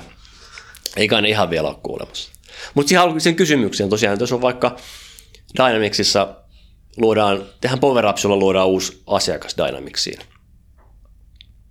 Niin siitä yleensä generoituu sen lomake, joka sitten mäppäytyy sen Dynamicsin entiteettiin. Ja sitten siinä voi ihan vapaasti Power Appsissa valita, että mitä näistä kentistä mä itse haluan, haluan, haluan tässä lomakkeella. Ja sitten voi järjestellä ne.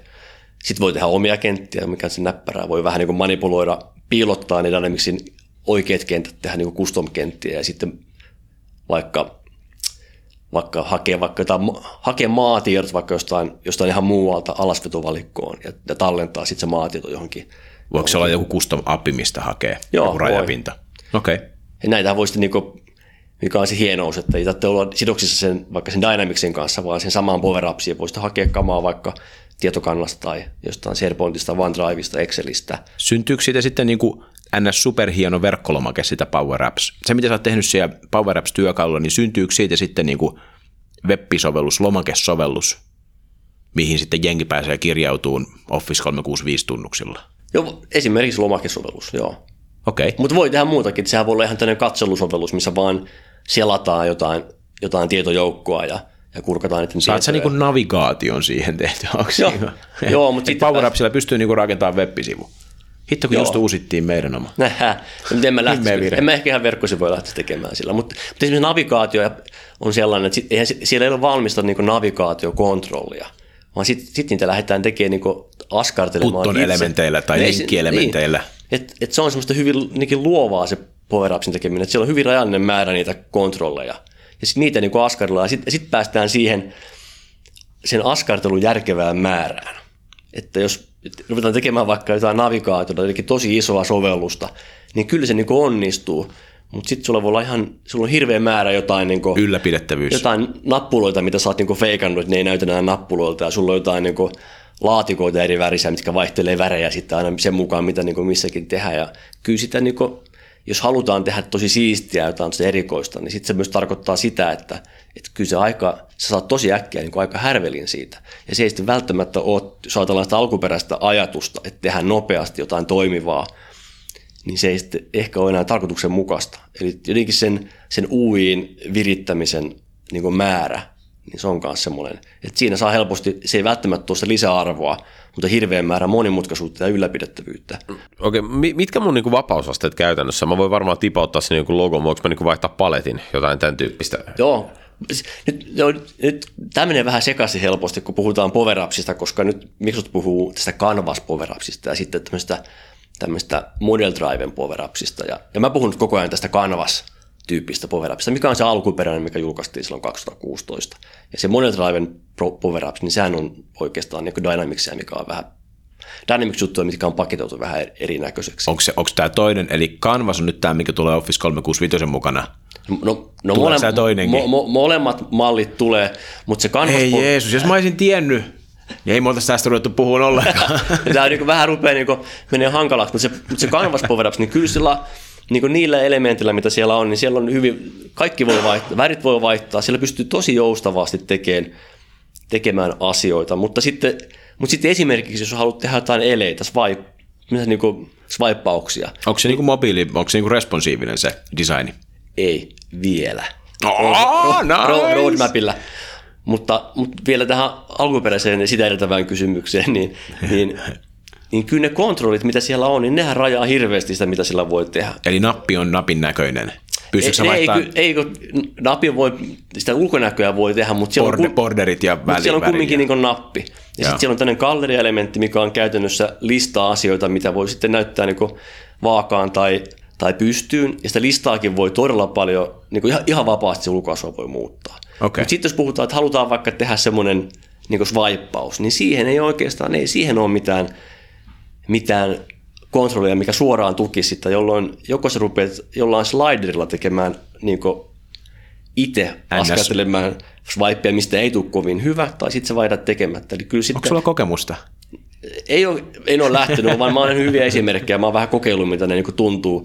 Ja videot näyttää hyvältä, kun lataat se power ja kokeilet, niin ei, ei, ei tämä nyt ihan tämmöinen iOS-tasoinen ratkaisu sitten kuitenkaan ole. Joo. Eli, mutta mut, mut kyllä sillä ne vapausasteet on siinä tietyissä raameissa, ne on niinku, niinku todella hyvät mun mielestä. Kyllä sillä, sillä saa nätin näköistä, niitä, niitä pystyy pyörittämään, niitä voi niinku manipuloida vapaasti. Ja niinku todella monia asioita voi tehdä. Mutta sitten tulee se niin kuin aina kehityksessä, sitten jossain kohtaa tulee yht- yhtäkkiä semmoinen täydellinen seinä, että nyt niin kuin loppu. Tätä ei voi tehdä. Onko toi, jos palataan tuohon, kun Jouni kyseli tota, että okei, jos on nappi, niin sä et voi nappiin liittää skriptiä tai koodia. Et nyt mä painoin nappia, niin siellä on joku skripti, että, että, että show modal tai show pop-up tai jotain muuta vastaavaa, vaan pikemminkin se on niin, että meillä on joku piilotettu elementti, ja sitten se huomaa, jos napin toggle tulee true, tai jotain, tai, tai ö, counttimäärä ei ole jaollinen kahdella, Joo, että monta kertaa on painettu tai jotain tollasta. jo tyypillisesti niistä tehdään niin, että kun nappia vaikka painetaan, niin sitten jotain muuttuja, muuttuja on vaikka, että näytä pop-up. Ja se muuttuarvo vaihdetaan truuksi, jolloin Okei. sitten... Siinä on sitten, joku globaaleja variaabeleita. Sitten, joo, on globaaleja ja sitten on näyttökohta. Ja sitten näillä muuttuilla pelataan. Se on jotenkin semmoista, en mä tiedä, aikanaan teki Visual Basicia kevyesti, niin jotenkin paluu, si- paluu sinne, että on näitä näyttöelementtejä, joiden näkyvyyksiä manipuloidaan muuttujen avulla esimerkiksi. Joo. Ja sitten toinen, että voiko ajaa jotain skriptiä, niin sitten sit helposti mennään siihen, että jos on jotakin monimutkaisempia asioita, mitä kun no, painekin tapahtuu, niin pitäisi tapahtua tuolla tota ja tuolla tota ja tuolla tota. Niin se painekkeesta voi taas käynnistää flown, joka itse kun painaa nappia, niin siellä taustalla pyörähtää se työnkulku käyntiin, joka sitten tekee vaikka mitä ja lopuksi palauttaa sille power jonkun arvon. Voiko siihen flowhun laittaa Azure Functioni? Vo, mä en muista voiko suoraan, mutta sillä voi ihan kyllä tehdä niin kutsua. Siellä voi niin käynnistää Logic Appsi, joka voi kutsua Kyllä. Hyvä- Functioni. hyvä, no, hei, nyt päästään, nyt päästään. nyt, päästään, nyt päästään lopullisesti solmuun tässä. Ruvetaan, no, siis okei, eli, eli jos nyt vähän räpätään tuota, mitä äsken puhuttiin, niin, niin kuin Power Apps on niin kuin lomakkeita steroideilla. Sä voit varmaan upottaa sen laskentakaavoja ja tämmöisiä. Ne on niin tavallaan triviaali peruskamaa. Sulla on varmaan joku setti funktioita, joo, mutta sitä ei ole tarkoitettu niin kuin ohjelmointiin. Sä voit, voit manipuloida jotenkin dataa ja datasourcejen tai mitä konnektoreita nyt on, niiden kautta sä voit niin kuin lukea ja postata kamaa vähän kaikkea. Eli sä voit näyttää dataa monesta paikasta ja tehdä jonkunmoisia operaatioita ja lähettää sen datan takaisin. Kyllä, kaikki perus. Joo. Joo. Eli, eli tota voi niin kuin ajatella tavallaan, että Power Apps on, niin kuin, se on työväline, jolla sä voit tehdä käyttöliittymiä Office 365 ja Dynamicsissa olevaan dataan. Eikö Niin, tai, sitten, Tai jossain tai muualla. mi- mihinkä tahansa muualle, mihinkä ne Tai SharePointissa tai OneDriveissa Mutta siinä, tai... siinä kuitenkin Joo. on niin kuin se ajatus, että, että Office 365 on jollain tavalla siinä se niin kuin yhteenvetävä juttu, eli käyttäjillä on niin kuin Azure AD-tunnukset ja se niin kuin AD-kredentiaali on se, millä autentikoidutaan ja niin edelleen vai? Joo, eli kyllä se nimenomaan se 365-accountti pitää olla. Ja sehän, mikä tekee taas tekemistä mielenkiintoista, on se pikku rajaus, kun, power, kun mä oon julkaissut Power Appsia ja se käyttäjällä on se kännykässä vaikka, ja hän ajaa sitä, niin kaikki toiminnot, mitä siellä tehdään, niin tehdään hänen sillä 365-accountilla. Eli jos mä käynnistän vaikka Aa. Flown, ja se Flow tekee jotain siellä taustalla, niin sitä Flowta ajetaan sen käyttäjän tunnuksilla, Okei. mikä on tietysti helpottaa tiettyjä asioita, mm. mutta sitten jos vaikka tehdään Power jolla, jolla voi tilata uuden AD-tunnuksen, ja tuskin kaikilla käyttäjillä on niin oikeutta tehdä sitä, mm. niin sitten päästään niin heti hankaluuksiin, että mä voin kyllä sen lomakkeen, tehdä näitä lomakkeen ja tehdä jotain, kun painaa sitä Azure OKta. Function. Joo, sitten se menee siihen, Sitten se menee niinku astetta syvemmälle. Niin, sitten no, sit tehdään Flowlla vaikka, tallennetaan, sitten se menee semmoiseen erä, erämalliin, tallennetaan se tämä käyttäjätunnustilaus vaikka SharePoint listaa, mitä, mitä kuuntelee Logic App, joka, joka taas polkaisee Azure Functionin käynti, joka tekee sen työn. Mutta kyllä toi niinku tietoturvan mielessä se, että se on niinku envelopattu tuolla niinku boxilla, että se kaikki toimii sillä käyttäjän identiteetillä niinku out of the box. Joo, joo, niin todella se, on, koska sitten heti jos sä teet ton, että se menee johonkin muualle, jossa joku admin-tasoinen mökkyrä tekee jonkun jutun tälle data, data-alkiolle, niin, niin siinä on jo niinku miettimistä, että miten tätä käytetään väärin. To- Toihan on oikea, oikea ratkaisu, kun, niin kun, ja tässä tullaan taas siihen niin kuin oikean softadevaukseen eroon, että oikea softadevaaja osaa miettiä tämmöisiä niin kuin kredentiaalikysymyksiä ja, ja mitä prinsipalia voidaan käyttää mihinkin tilanteeseen, mm. kun taas tuossa on niin kuin se lähtökohta, että sä kesk- tekemään sitä juttua, mitä tarvii tehdä, ja käyttäjä tekee niitä, jos sillä on oikeudet tehdä ne. Mun mielestä se on ihan niin kuin looginen, mm. looginen juttu. Okei, hei, äh, niin kuin tavallaan nyt ollaan selvästi tässä flow-tilassa, niin mennään tähän Itä-Helsingin äh, suosikkityökaluun. Siellähän on siis Flow Alan, eli Vuosaari. No niin, okei. Eli siis tota, se, Toi oli aika hyvä. Kiitti, tota, tosi hyvin harkittu. Ö, Hei, Flow, sä oot niinku tavallaan ikään kuin sanonut tässä monta kertaa, että se on se työnkulkumoottori, niin tota, ja siitä on Flowsta joskus aikaisemminkin Ikkon Studios puhuttu, mutta määrittelen nyt vielä, niin mikä on Flow? Flow on itse kaikille Office 365 käyttäjille, jos ei sitä ole erikseen disabloitu, niin on yleensä käytössä, että kun mulla on vaan tili jonnekin 365 tenanttiin, niin mä voin sieltä pohvelin takaa, mistä löytyy sähköpostit ja SharePointit ja OneDriveit, niin siellä on myös Flow. Ja mä voin itselleni luoda Flown sieltä. Mimmoisen, mimmoisen flown, jos nyt kuuntelija kuuntelee tätä silloin koneessa menee katsoa no 365 waffelia, niin sano mikä flow se tekee, että se niinku, mitä se voi tehdä? Niin Siinä on aina se, että Flow käynnistyy jostain ärsykkeestä. Eli sä voit määritellä se, milloin tämä mun Nyt ärsyttää. milloin tämä mun flow käynnistyy. Ja sitten okei, okay, totta kai voi olla, niin kuin, se voi olla ajastettu käynnistys, tai se voi olla sun omassa kännykässä, jos on Flow-applikaatio, niin siellä voi olla painike, että mä käynnistän itse asiassa tämän Flown täältä mun kännykän, kännykästä. Voiko se merkkaa mun kaikki e-mailit mun inboxissa luetuiksi? Voi. Ah, nice. Eli... Ja, si- ja sitten, mutta sitten vielä, että näähän on nämä erikoistapaukset, mutta sitten, mutta sitten on ne kaikki 365-paletin työkalut, eli just kun vaikka mun, kun mun kalenteriin luodaan uusi kalenteritapahtuma, niin se flow voi käynnistyä siitä, tai kun mun sähköpostiin putoaa maili, tai, tai mun johonkin hallinnoimaan SharePoint-listaan tulee uusi rivi tai vanhaa päivitetään. Tai... Saako tohon Slackin kiinni? Joo. Saako, hei, hei, mun tästä konnektorijutusta kysyn kaverille. Meillä on himmeä niin kuin VSTS, anteeksi, Azure DevOps automatisointi niin kuin jotenkin koko ajan tuntuu olevan päällä, niin onko siihen hyvät konnektorit? Antti, mihinkä nyt meni? Azure DevOpsiin. Ää, tonne, ve, joo, Visa Studio Onlineen, mikä se nimi Joo, on nykyään? Azure DevOps. Oi, oi, oi. Mikä, Se ole- mikä, mikä sinne välissä Visual, on? Visual Studio Online on, hei, si- siinä oli Visual Studio Team Services välissäkin. Joo, huomaa, miten paljon mä käytän sitä. Joo. Joo, sinne, sinnekin löytyy, löytyy konnektorit. Voi, voi esimerkiksi katsoa, hakea projekteja sieltä tai luoda täskejä. Tiedätkö vaikka tökkisin Power Appsia lähiöinä?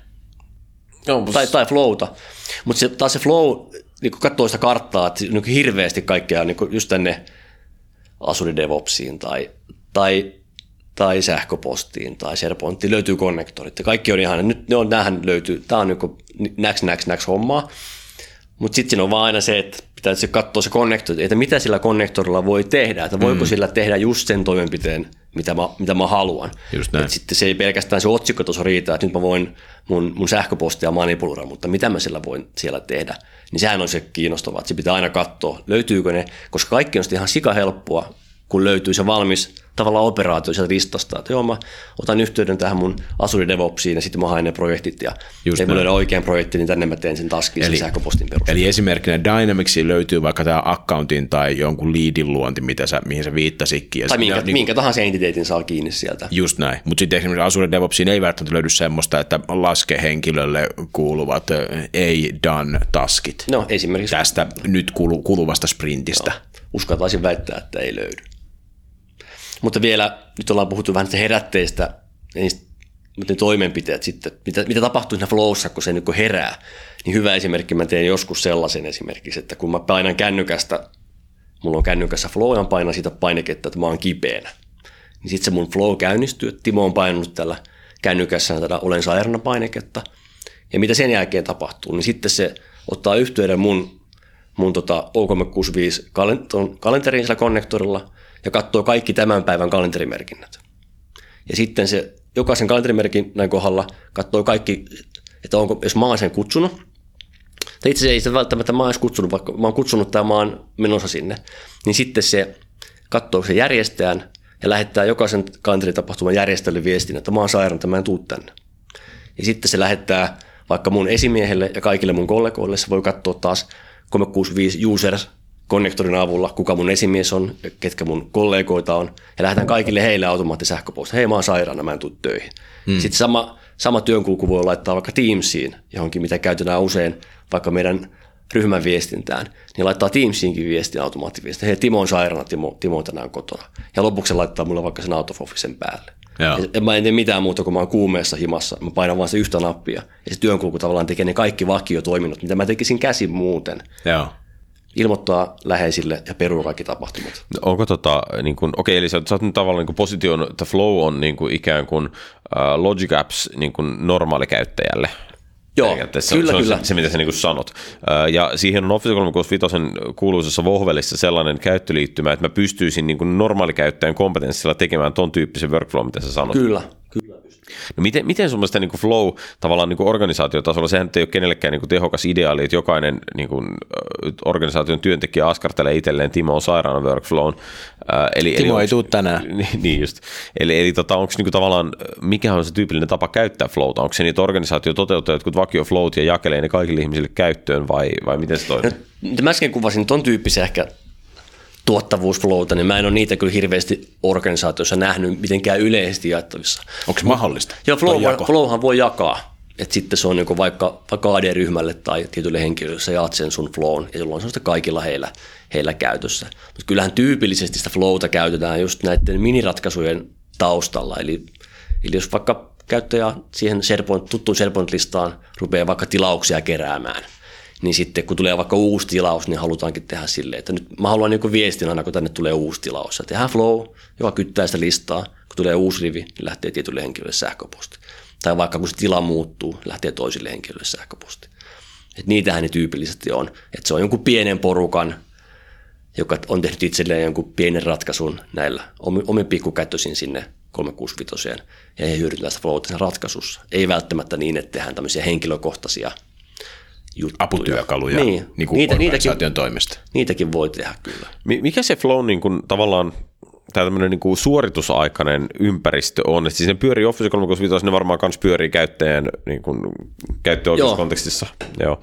Niin, niin tavallaan, miten se niin kuin, silleen toimii, jos mä käynnistän flow, niin suoriutuuko se heti? Onko se, niin kuin, onko se joku tavallaan SLA, että kuinka nopeasti se pyörähtää tai jotain tämmöistä? Lähinnä mä mietin, että, että se on niin kuin ihan ok, jos mä painan Timo sairaana nappia, eihän mua kiinnosta loppupäivänä, että kuinka nopeasti ne viestit menee perille. Ne varmaan menee niin kuin riittävän nopeasti. Mutta jos mä sitten niin rakennan mun softaan nappi, joka triggeroi flown, ja sitten mä niin odotan ikään kuin siinä softassa, että se flown tulokset tulee takaisin, niin onko se sellainen ympäristö, että mä voin käyttää sitä ikään kuin, niin kuin softan toiminnan orkestrointi? No mun mielestä kyllä. Se flowhan on käytännössä tehty Logic appin päälle. Se on ihan, jos vaikka avaa ne vierekkäin ne työkalut, niin näkee heti, että nämä on ihan samat härvelit. Siinä on jotain tiettyjä konnektoreja, missä on niin eroja. Mutta se on jännä, että esimerkiksi jos tekee Logic Appilla pollaa SharePoint-listaa, niin siellähän voi se määritellä, että miten usein, miten usein tämä itse asiassa niin pollaa tätä. Onko se kolme minuuttia defaultti tai jotain. Mikä sitten sit voi niin miettiä, että onko se kolme minuuttia niin kuin, tai minuutti, onko se, niin kuin, onko se liian lyhyt tai liian pitkä aika. Ja monestihan se on tämmöistä tausta tapahtumissa ihan ok, mutta sitten on paljon juttuja, että ei se minuuttihan niin kuin ihan, aivan niin kuin ikuisuus, että sitten mm. se on niin kuin pois kuvioista. Mutta sitten se on jännä, se flowssa ei, ei vastaa, vaan se flow mun mielestä tällä hetkellä, jos se kokeilee, niin se flow on paljon räväkämpi. Et se, se tarttuu tosi nopeasti niihin, niihin tapahtumiin siellä. Mutta se flow on ilmanen. Joo. Eihän se on niin osa Office tai, 365, niin se, sen prosessointi ei maksa organisaatiolle mitään ekstraa. Tai Flowssahan tulee niin suorituskertoja per, per käyttäjä, onko muistaakseni 2000 flow runia per kuukausi per käyttäjä. Sitten okay. tilanteessa lasketaan ne yhteen, että jos on sitten – jos on tuhat käyttäjää, niin onko se... pitää olla aika tarkkana, ettei tuosta enempää kipeä. Joo, niin. mutta jos katsoo, mutta katsoo tällä hetkellä vaikka organisaatioiden, miten flowta siellä ajetaan, niin kyllähän sit, sitä kapasiteettia ei käytännössä käytetä juuri ollenkaan. Joo. Et sehän on kuitenkin aikamoinen määrä, se 2000 per ukko. Oh. Varsinkin jos tehdään, tehdään vaan muutamia tämmöisiä ratkaisuja siellä, niin niitä kannattaa seurata. Organisaation kannattaa aina seurata, että ne pystyy katsomaan tilantistaan vähän, että pal- miten paljon siellä niitä flowta on rakennettu, kuka ne on tehnyt ja paljon ajetaan. Onko toi, jos sä teet jonkun Power Apps-toteutuksen, niin onko siinä aina flow messissä vai onko se niin kuin, kuinka usein sä tarvit tuota flown tuomaan lisäkyvykkyyttä? Aika, aika usein on, se ei välttämättä sitten, taas kun puhutaan sitä Lego-palikoista, niin tästä, tästä voima, voimalaiturista, niin se, se Power Apps voi olla hyvinkin se ihan itsenäinen, joka päivittää jotain tietoja jonnekin. Mm. Mutta sitten sen kokonaisuuden kannalta voi olla tosi mielekästä käyttää sitä flowta. Eli tyypillisesti vaikka halutaan viestiä jostain muutoksista sinne Teams-kanavaan, niin se voi olla ihan mielekästä, että sitten kun jotain tapahtuu jossain, niin sitten se flow pollaa ja flow tekee sinne Teamsin notifikaatiota. Mutta eikö myös Power on se konnektori Teamsiin, sekin siellä, voisi joo. tehdä jostain tiedon tilan muutoksesta, niin voisi tehdä voi sen. tehdä suoraankin. Että loin, loin accountin nyt Dynamicsiin, niin se voi vetää sen suoraan. Niin siinä ei ole niin suoraan sitä hyötyä, että se flow on siinä välissä, jos ei mitään muuta tehdä. Joo.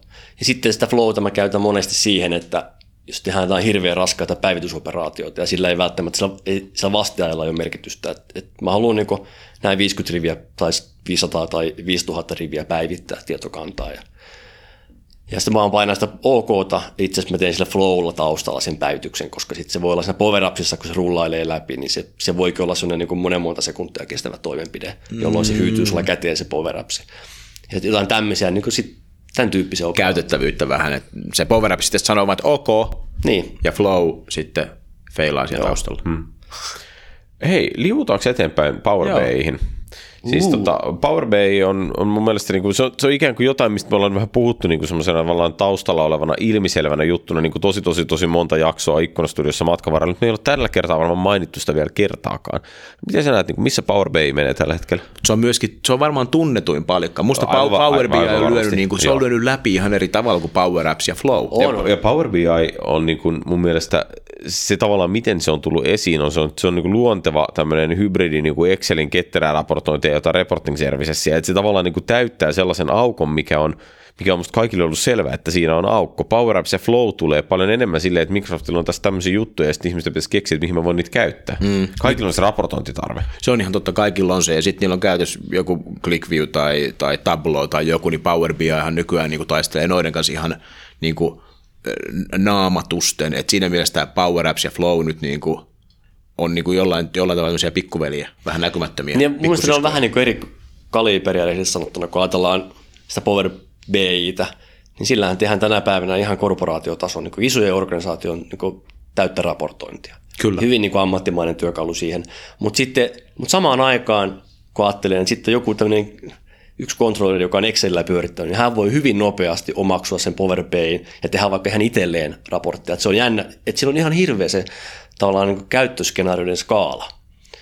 Mutta sitten, mutta kun ajattelee sen ihan tämmöisen niin täyden ison, ison talon raportoinnin rakentamisen sillä, niin onhan se niin työkaluna, taas kun vertaa tähän Power Appsiin ja Flowhun, mitkä on niin vasta tulossa ja mitkä on ehkä, no piperys on niin väärä sana, mutta mut tavallaan, että et, et, että mun, mä näen niin ne hyvin niin eri, eri kaliberin tuotteena. Se on musta hassu, että sitten ne on niin niputettu tähän samaan. Mutta, mutta miten, se liittyy, se... mutta miten se liittyy tähän voimalaituriin taas on sitten se, että, että kyllä tosi monesti kun tehdään joku, joku pieni ratkaisu, käyttää näitä työkaluja.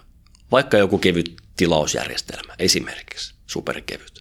Kerätään tilauksia, hyväksytään, käsitellään, sitten ehkä flowlla tuupataan johonkin toiseen paikkaan, missä se oikeasti tapahtuu. Logistiikka tapahtuu, niin. tilaus toimitetaan. Tai se voi, sehän, voi olla, sehän voi olla vaikka sähköposti-integraatio, niin perinteinen. Sehän, niin. Et, se niin kuin, Lähettäkää varastolla tämmöinen. Niin.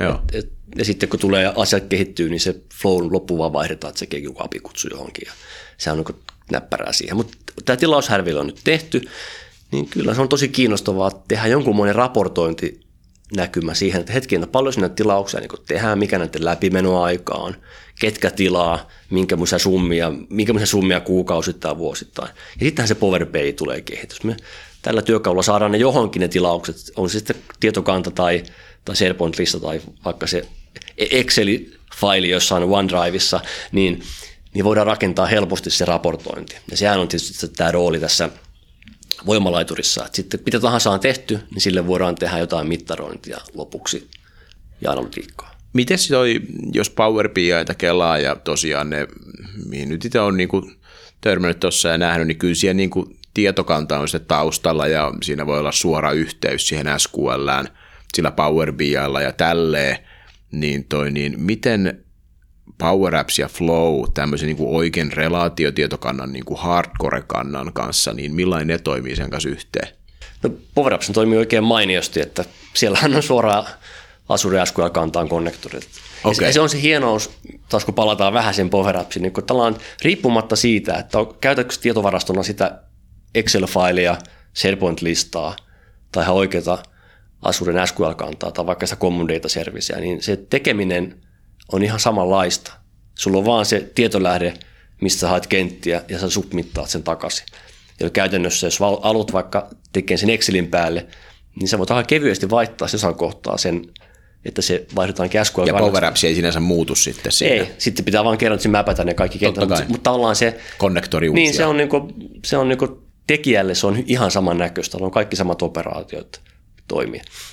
Eli Mikä? se SQL-kannan päälle voi tehdä hyvin, hyvin ratkaisuja myöskin. Okei, no mutta toihan on, nyt kun päästiin tähän niin kuin datavarastointiin, mikä tietysti niin kuin, varmaan muun ja Jounin kannalta niin kuin kehittäjänä on, on niin kuin aina niin kuin iso asia, tämä, että millä data persistoidaan ja, ja niin edespäin, niin sä, nyt sä sanoit jonkun, että sille SQLlle, jos haluaa jotain isompaa, jolloin SQL on hyvä vaihtoehto, niin sille on tämmöinen joku Common Data Service on myös vaihtoehto. Mikä, Joo, mikä, tätä... on, mikä, mikä on Common Data Service? Onko se joku globaali eetterissä oleva kaikille ihmisille avoinna nyt, oleva Joo, taskussa? nyt on taas julkaistu julkaistu keväällä se Common Data Service for Apps.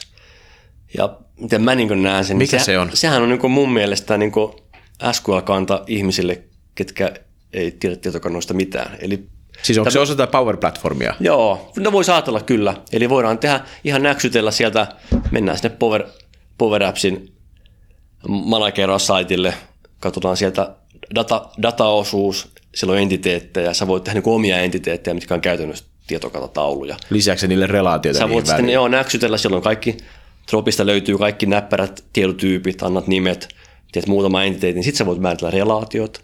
Sä voit määritellä jotain näkymiä, mitkä kuulostaa taas aika paljon niin kuin tietokantakammalta. Storage-proseduureja. No niitä ei voi tehdä, mutta, siinä, mutta voi tehdä niin kuin, niin kuin business-prosesseja, eli sääntöjä.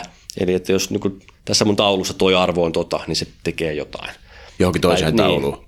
Eli se on, niinku, se on nyt niinku varjoprosessi tämän kaiken flown ja power appsin ja kaiken tämän ulkopuolella, joka tekee jotain operaatioita, kun joku tieto muuttuu siellä power appsin tietomallin sisällä. Niin tai sen, Tai sen common data servicen Servicen sisällä. sisällä. Mit, mit common data services? Jösses. Siis niinku, niin siis... Miten me PowerPaysta hypättiin niin ihan vauhdilla tähän? Niin, et, et, No kun puhuttiin, että mistä data tulee. Eikö Ihan loogista. vielä niin kuin, tavallaan tätä Common Data Servicea pikkasen avata, siis että miten mä otan sen käyttöön, miksi mulla olisi Common Data Service, miten mä niin kuin päädyin tavallaan tällaiseen käsitteeseen. No kun, kun Sakki oli innoissaan siitä, kun se SQL-kantaa sai käytettyä siinä Kyllä. Power Appsissa. Eli tosi monesti... Koska Power BI usein käyttää. Niin. Ja kyllähän se, niin kuin, jos ajatellaan, että semmoinen perusjantteri tekee Power Appsia, niin kyllä se aika monesti, että se tekee sen SQL, ton SharePoint listan päälle asioita. Nyt mä rupean naputtelemaan tuohon, mä oon pahoillani, kohta kuuluu kauhean kolina.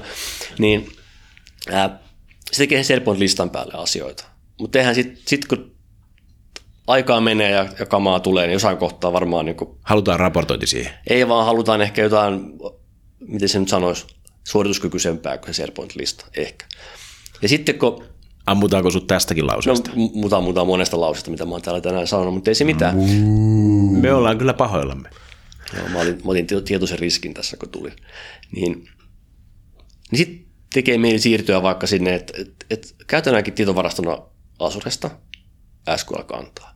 Mutta siinähän sitten loppuu niinku leikki, jos ajatellaan, että se tekijä on liiketoiminnasta joku kaveri, niin eihän heillä, miten, se- miten se saa heidän Azure-tenantistaan SQL-kannan, mm. ei, ei, he, ei he osaa sitä luoda.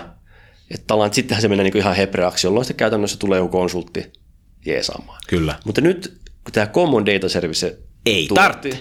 niin he voi käytännössä, he menee sinne, avaa sen Power Appsin, mistä luodaan niitä. Sieltä hetken aikaa navigoihin löytyy sen, se datapaikka, ja he rupeaa luomaan entiteettejä sillä selaimella, jolloin he käytännössä, mitä taustalla tapahtuu, niin he luo sinne Azure SQLään tietokannan ja sinne tauluja. Ja tota, he pääsee niin nauttimaan tästä suorituskyvystä. He voi vaikka määritellä indeksejä ja kaikkea tämmöistä, mitkä kentät on haettavia. Ihan semmoista, niin kuin, mutta se kaikki on niin verhoiltu semmoisen selainkäyttöliittymän niin taakse. Se kaikki hankaluus, jolloin tämmöinen liiketoimintakäyttäjä voisi niin olettavasti pystyä sen tekemään, jolloin he sitten, he rupeavat käyttämään tietovarastona niitä Common Data Service for Appsin entiteettejä, ja oikeasti he käyttää sitä heille, heille tehtyä SQL-kantaa siellä. Ja onko se sitten Common Data Service Connector Power Appsissa ja Flowssa vai onko Joo. se SQL Connector? Ei, se on Common Data Service, Service Connector.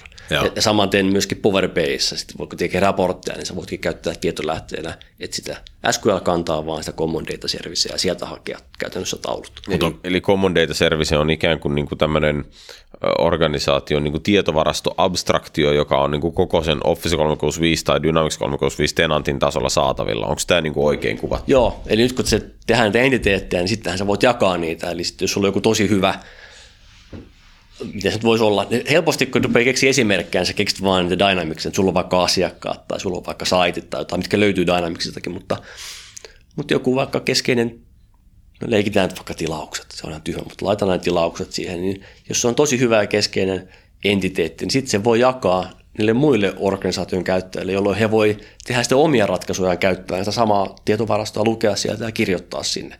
Ja silloin päästään siihen, just näihin niihin business-sääntöihin, mitä voikin siihen common data serviceen rakentaa. Eli sit, jos on jotain tiettyä logiikkaa, niin sä voit rakentaa sen logiikan siihen tietomalliin, jolloin sitten ei tarvitse jokaisen, kun tekee niitä ratkaisujaan, niin, niin, niin jokaisen omaan power tai mitä he ikinä tekeekään flowta, niin sinne rakentaa samaa logiikkaa, vaikka että jos, jos tilauksen arvo on yli 100, niin tämän tilauksen prioriteetti on, on korkea. Just näin. Niin sen voi rakentaa nyt sinne CDS-malliin. Ja se, ja se on niin tietysti aika mullistavaa. Mutta se on hyvä, koska jos Flow käyttää se samaa CDS-mallia, niin meillä on tämä säännöstö, joka tämän datan suhteen on aina ö, oikein ja toimiva, että se ei ole vaan siinä Power Appsissa, eikä se tarvita rakentaa joka paikkaa ja tälleen. Toi on, toi on tietysti niinku plussaa, vaikka varmaan voi sekoittaa jollakulla vähän. CDS for Apps, niin sitten nyt kun sitä vähän niin kuin tässä innostuu ehkä, joku, joku ainakin innostuu, niin niin se ei sitten enää, se ei olekaan enää ilmanen, vaan, vaan silloin sitten hintalappu, mikä tekee tästä niin kuin tietysti mielenkiintoista. Eli, Onko se SQL kanssa yksi yhteisen hintalappu? Ei, se, on, se on taas ihan käyttäjä, käyttäjäkohtainen. Eli, eli sitten jos, jos me tehdään CDS for Apps tietomalli ja rakennetaan vaikka Power Apps, joka käyttää sitä, niin kaikilla sen Power Appsin käyttäjillä, ketkä käyttää sitä, mikä käyttää sitä CDS for Apps varastoa, niin kaikilla käyttäjillä pitää olla tämmöinen Power Apps Plan 1, joka on sitten 4-5 euroa per nuppi per kuukausi. Ää. Jolloin sitten aika äkkiä pitää vähän miettiä, että jos me nyt tehdään tuhannelle käyttäjä ratkaisu, että, että haluaisimme käyttää... Se SQL voi olla halvempi. Joo, mutta sitten taas, jos kun ratkaisuja on niin monenlaisia, voi olla hyvin tärkeitä juttuja, millä olisi vähän käyttäjiä, niin se voi olla mie- ihan mielekäs linja silloin. Joo, joo. Mut Mut siinä, jos, jos, se, jos, on, jos on tuhat potentiaalista käyttäjää, niin viisi tonnia kuussa, jos maksaa SQLstä, niin jonkun... se, on jo, se on jo jonkunmoinen pannu. Toisaalta, toisaalta sillä lisenssillä voisit käyttää kaikkea muutakin, kaikkea muitakin sovelluksia, jotka siinä on, eli tuohon ikään kuin vähän kannustaa siihen, että se, se ei ole niin, kuin niin pay as you go kuin mitä Azure on, vaan että siinä on enemmänkin semmoinen, että jos sä päätät lähteä tuolle tielle, niin sun kannattaa kommittoitua aika lailla niin kokonaisvaltaisesti siihen strategiaan, että nyt mä alan käyttää tätä common data servicea mun bisneksen mallintamiseen. Et se on varmaan mitä, mitä sitten tuolla jossain muualla mietitäänkin, että se on joku traivataan siihen, että, että sitten tuletaankin tekemään kaikki sillä CDS. No, onko, onko toi sellainen asia, että sä uskaltaisit tuota suositella tällä hetkellä jollekulle? Mä uskaltaisin kyllä suositella pilotoimaan Benla porukalla, mutta se on niin uutta. Ja sitten ja sit, ja se lisenssipuoli, mä vähän mietin, että mitenköhän sille mahtaa, että miten paljon se tulee muuttumaan, tämä hinnoittelu. Et, et, ja sittenhän se voi, jos näkee vähän riskiä siinä, että se hinnoittelu vielä muuttuu, niin emme, emme nyt ihan kaikkea kortteja laittaa siihen mm. tällä hetkellä. No, hei, mi- mi- Tekniikka on hirveän niin kiinnostava ja tarina on tosi hyvä, mutta vähän vielä se hinnoittelupuoli ainakin niin mietityttää, että mitenköhän sille tulee käymään. Joo, ja toivottavasti niin ihan tavallaan niin luonteva tapa summata koko tätä hommaa, siis se, että niin kuin, tavallaan Power Appsiin liittyy paljon niin kuin, tietynlaisia epävarmuustekijöitä, vaikka sä näetkin sillä selkeän roolin, mutta niin kuin protoilu sikseen, niin tavallaan se, että kuinka paljon bisneskäyttäjät rupeaa oikeasti käyttämään Power Appsia tuommoista sovellusten tekemiseen, Flow vielä ehkä vähän hämärä, sitten tämä Commodate Service, niin varsin hämärä, varsin tuore juttu. Ehkä jos tähän loppuun voidaan ottaa sellainen pieni riikäppi, että miten suomalaiset asiakkaat ovat ottanut tämän voimalaiturin käyttöön, minkälaista niin kuin, tavallaan keissiä sä näet tuolla markkinoilla? Mun mielestä tosi, hy, tosi hyvin on ottanut, että ja mä, mä en nyt ihan noin synkää kuvaa maa, ma, maalaista tästä toivottavasti siltä kuulostanut. Tämä on suomalainen podcasti, täällä ei hypetä. ei, ei, ei kuulostanut Timo ollenkaan siltä. Joo, tota, kuulostanut, kuulostanut ihan mielenkiintoiselta. Mutta toi, jos nyt yhteenvetona vetää, niin mä, mä en nyt ihan lyhyellä aikavälillä usko siihen, että, että organisaatioissa hirveästi alettaisiin näillä itse tekemään, vaikka se ehkä se se on se tarina, mitä Microsoft luukuttaa, että nyt kaikki rupeaa tekemään näillä itse. Mä muistan, kun Bistalkissa oli Visiossa ja Excelissä sellainen lisä, lisänne, missä bisnesporukka sai muokata bisnesruuleja, jotka sitten meni sinne orkestraatioon. Ikinä nähnyt yhtään bisneshenkilöä tekee yhtään mitään Excelissä liittyen johonkin integraatioon. Että kyllä se, noilla on niinku paikkansa, niin kuin on puhuttu, mutta kyllä toi, niinku, että se leviäisi kun niillä on kädet täynnä duunia, niin ottaako ne yhtäkkiä uuden työkalun sitten niin tuohon kylkeen, niin se on kyllä se on niin kuin vaikea, vaikea jotenkin konsepti. Et sitä mä en näe tapahtuvan kovin nopeasti, mutta sitten taas se, että kun tulee asiakka- asiakkaalla mieleen, että nyt meillä on, meillä on vaikka tämmöinen Excel-prosessi ja tämä pitäisi jotenkin sähköistää ja me tarvittaisiin tämmöinen pieni työkalu. Näitähän tulee niin koko ajan. Joo. Ja minusta nämä on kaikki semmoisia lähtöjä, että pitäisi niin aina ensin yhdessä katsoa, että, että tehtäisikö tämä tällä voimalaiturilla. Joo koska tosi moni niistä keiseistä, mitä tännekin meillä on tullut, niin lopputulos on se, että, ky, että kyllä kannattaa ainakin lähteä. Joo. Että kyllä se niin taipusa ja hyvä on jo, ja se on niin nopea. Ja, ja mitä me ollaan nyt tehty asiakkaiden kanssa, niin kyllä se he on ollut kyllä niin tosi innoissaan. Joo. Innoissaan, mitä kaikkea sillä voi rakentaa ja missä ajassa. Mä jotenkin näen ton, niin mun, mun pään sillä toi positioituu aika paljon se on riippuvainen niistä konnektoreista. On. Eli tavallaan se, että jos mä mietin sitä, että automatisoidaan organisaation ns. tyhmiä juttuja. Jos otetaan nyt vaikka tämmöinen niin kuin firma, mitä, mitä meilläkin ja mehän duunataan projekteja, niin esimerkiksi projektin perustaminen.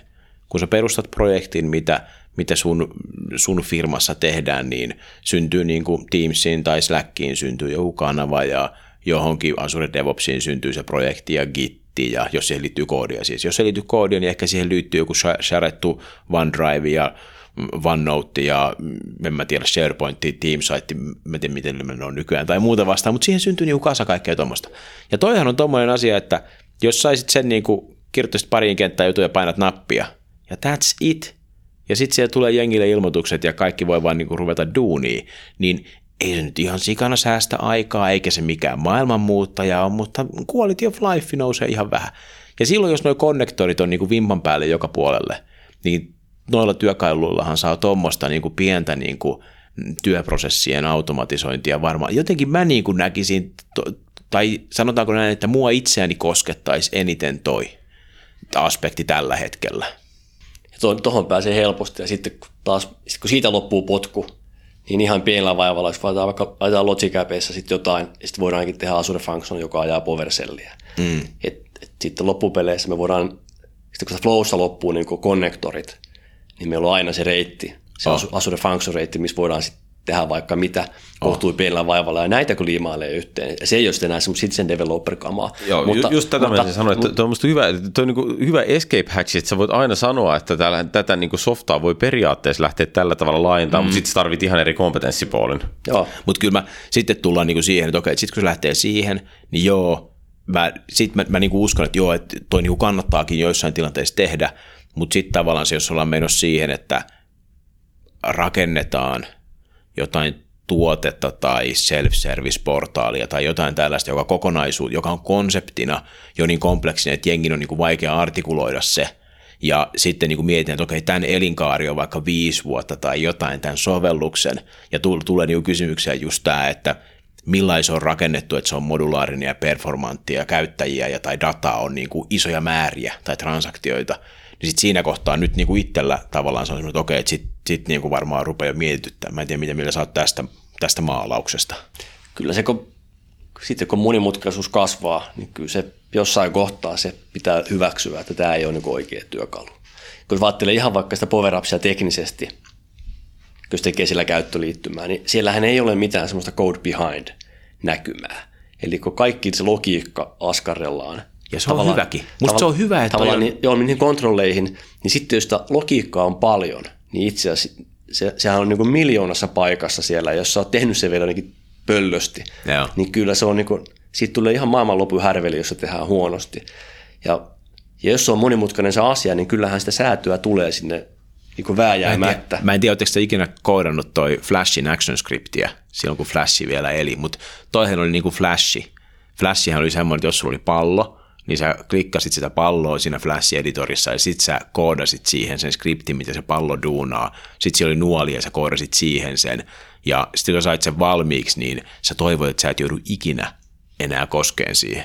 Ja sittenhän tuli semmoinen versio Flashista, missä sen koodin sai yhteen paikkaan ja sai vain viitattua niihin elementteihin. Ja no sittenhän Flash kuoli. Mutta siis tavallaan se, niin että to, toi, niin kuin toi, se ylläpidettävyys kuitenkin, jos miettii sovelluksen elinkaarta – jos jotain koodataan puoli vuotta tai vuosi tai PowerPointin tapauksessa kymmenen päivää, niin jos se on tarkoitus elää monta vuotta, niin se pisin aika siinä on se monta vuotta, kun se on siellä tuotannossa. Kyllä. Niin siksi se ylläpidettävyys on se avain. Ja se on varmaan niin kuin, en mä tiedä, se on sitten Timo, mä soitan sulle, jos, jos tulee semmoinen tilanne, että okei, okay, kansiskohan tämä nyt tehdä Power että en tiedä Power mitään, enkä pysty arvioimaan, että taipuuko Power tähän hyvin. Koska Mut. nyt se vaatii aika paljon silmää varmaan, että pystyy sanoa, että tuleeko tästä niin kuin mutapallo vai onko tämä hallussa Power No, varmaan, mutta on myös kyllä niin, että jos otetaan iso organisaatio, niin siellä on hyvin paljon semmoisia pieniä tiimejä, joilla saattaa olla yksi pelle peloton henkinen niin kuin IT-kaveri, joka voisi tehdä sen Power mutta niillä ei ole mitään mahdollisuutta ikinä saada niin keskityltä itseltä resursseja ostaa itselleen jotain pientä sovellusta. Vaikka se pieni sovellus olisi vaikka yli 15 päivää, pikku PHP-tunkki tai mm. mitä ikinä, ei niin se saa silti sitä 15 päivää PHP-koodaria koskaan, niin että tavallaan se Power Appsi, kaikki ne ylläpidettävyysongelminen saattaa sitten kuitenkin olla loppujen lopuksi ainoa vaihtoehto sille Excelille on, tai, tai jollekin muulle. Ja toi on musta, hyvä, toi on hyvä, hyvä huomio just näissä keiseissä, kun että just se, kun tulee, on se tarve ja pitäisi aloittaa joku tekeminen, niin sitten se alkaa yleensä sillä, että pitäisi nyt saada sinne Asureen vaikka jotain resurssiryhmiä jonkun luotua. Ja, ja sitten jos on, jos on joku liiketoiminta, joka ei ole ennen semmoista tehnyt, niin sitten sit, se tulee hirveä viive heti, että mitäs nämä niin pannaan, niin nämä alu, että päästään alkuun. Mikä meidän governance tämän pilven niin. suhteen olikaan? Mutta sitten kun sit ollaan tällä voimalaiturin alustalla, niin, niin niillä kaverilla niillä on, niillä on joku, joku lista jo, niillä on pääsy sinne flowhun, niillä on pääsy sinne power ups. Ei, ne, ne ei tarvitse ketään. Niin. Ne voi ottaa sen konsultin, tai tehdä itse, antaa konsultille vaan käy, näksytellä itse käyttöoikeudet, että sä voit tehdä tätä ja tätä, ja sitten tehdä. Että tavallaan se, se lähtövauhti on niin aivan eri, Joo. koska ei tarvitse niin ollen, sitten niissä keissä, jos vaikka, vaikka meilläkin kun tulee se Logic mukaan, niin huomaa, sitten sit helposti vähän niin pysähtyy, sitten pitää niin miettiä, että mistä me, niin kuin, kukas nämä niin meille luvittaa, ja sitten tulee se IT, IT mukaan hidastamaan tai vauhdittamaan, mutta tavallaan sitten kun tulee lisää porukkaa tähän tekemiseen, niin sitten se joo, monimutkaistuu. He, tällä, näillä työpalveluilla, kun he voi tehdä, niillä on, niillä on kaikilla niin kuin pääsy niihin jo nyt, ja ne voi vaan tehdä. Ja se on niin kuin ihan merkittävä ero, ja varsinkin nyt kun tulee CDS vielä, okei CDS kaatuu sitten siihen, kun heidän pitää hankkia lisenssit, sitten he ei voi siitä tehdä. Periaatteessa, kun he, he voi niin tämän kaiken tämän platformin niin hanskata itse ja hankkia ja, ja käynnistää se hankkeen niin liiketoiminta itse. Ja, siinä on niin mun mielestä iso juttu se vauhdin kannalta. Toi on musta hemmet hyvä. Nyt kuuntelija, jos sulla on siellä joku asia, mitä sä haluat, joka tuntuu ihan tyhmältä, että sun täytyy manuaalisesti tehdä jotain, ja sä olette Office 365, niin sen kun googlaat vähän ja käyt, käyt yytsiin, että onnistuisiko tällä, ja jos se sitten onkin sellainen, että se säästää ihan sikan aikaa, no sen jälkeen sitten joku päättäjä jo ehkä antaa luvan tavallansa tehdä sen uusiksi, jos se täytyy tehdä ollenkaan uusiksi. Mm. Että toi, aika, toi on niin kuin, tavallaan toivoisi, että kaikki henkilöt olisi tietoisia siitä, että voi niin kuin parantaa omaa työtilannetta ja työtapaa sillä, että okei, tässä on työkalut, mikä mulla jo on, mitä voisin tehdä. Aika makeeta. Mm, kyllä. On, mun mielestä on todella siisti ympäristö pyöriä tällä hetkellä. Mikä on kaikista kompleksisin, jos niinku silleen, mikä on kaikista kompleksisin, tai jotta me saadaan vähän se skaala, että mihin saakka tämä niinku toimii, niin joka susta, mitä sä oot tehnyt, joku keissi, vähän kuvaat, ei tätte niinku mitään availla näin isoin, mutta et kompleksisin keissi, mitä sä oot tehnyt, joka sun mielestä on vielä hyvin sovelias tälle voimalaiturille? Vaihtelee niinku ihan, ihan poskettomasti, mutta jos vaikka datan mielessä ajattelee, niin kuin blogissakin on, mä teen ihan huvikseni, Trafin tietokantaa vasten, hain kamat sieltä, niin se on power millä voi pyöritellä 5 miljoonaa niin kuin autoriviä. Ja se toimii ihan hyvin vielä. Ei se viisi, on muutama auto. Ei se 5 miljoonaa riviä ollut sitten, kun Azure kantaa käytti, niin se power vielä niin kuin mikään ongelma. Sitten saa vähän niin kuin mielikuvaa, että missä, missä niin kuin... Entä SharePoint-listalle, olisiko se ollut sille ongelma? No mä en uskaltanut, mä en uskaltanut laittaa. Itse CDS... taas mutta. CDS mä koitin laittaa, mutta se hyytyi 16 000 kohdalla silloin, silloin, kun mä aikanaan kokeilin sitä, niin sitten jotenkin sitten aika äkkiä siinä Asure, Asure kantaa niin mieluusti tuli tuupattua.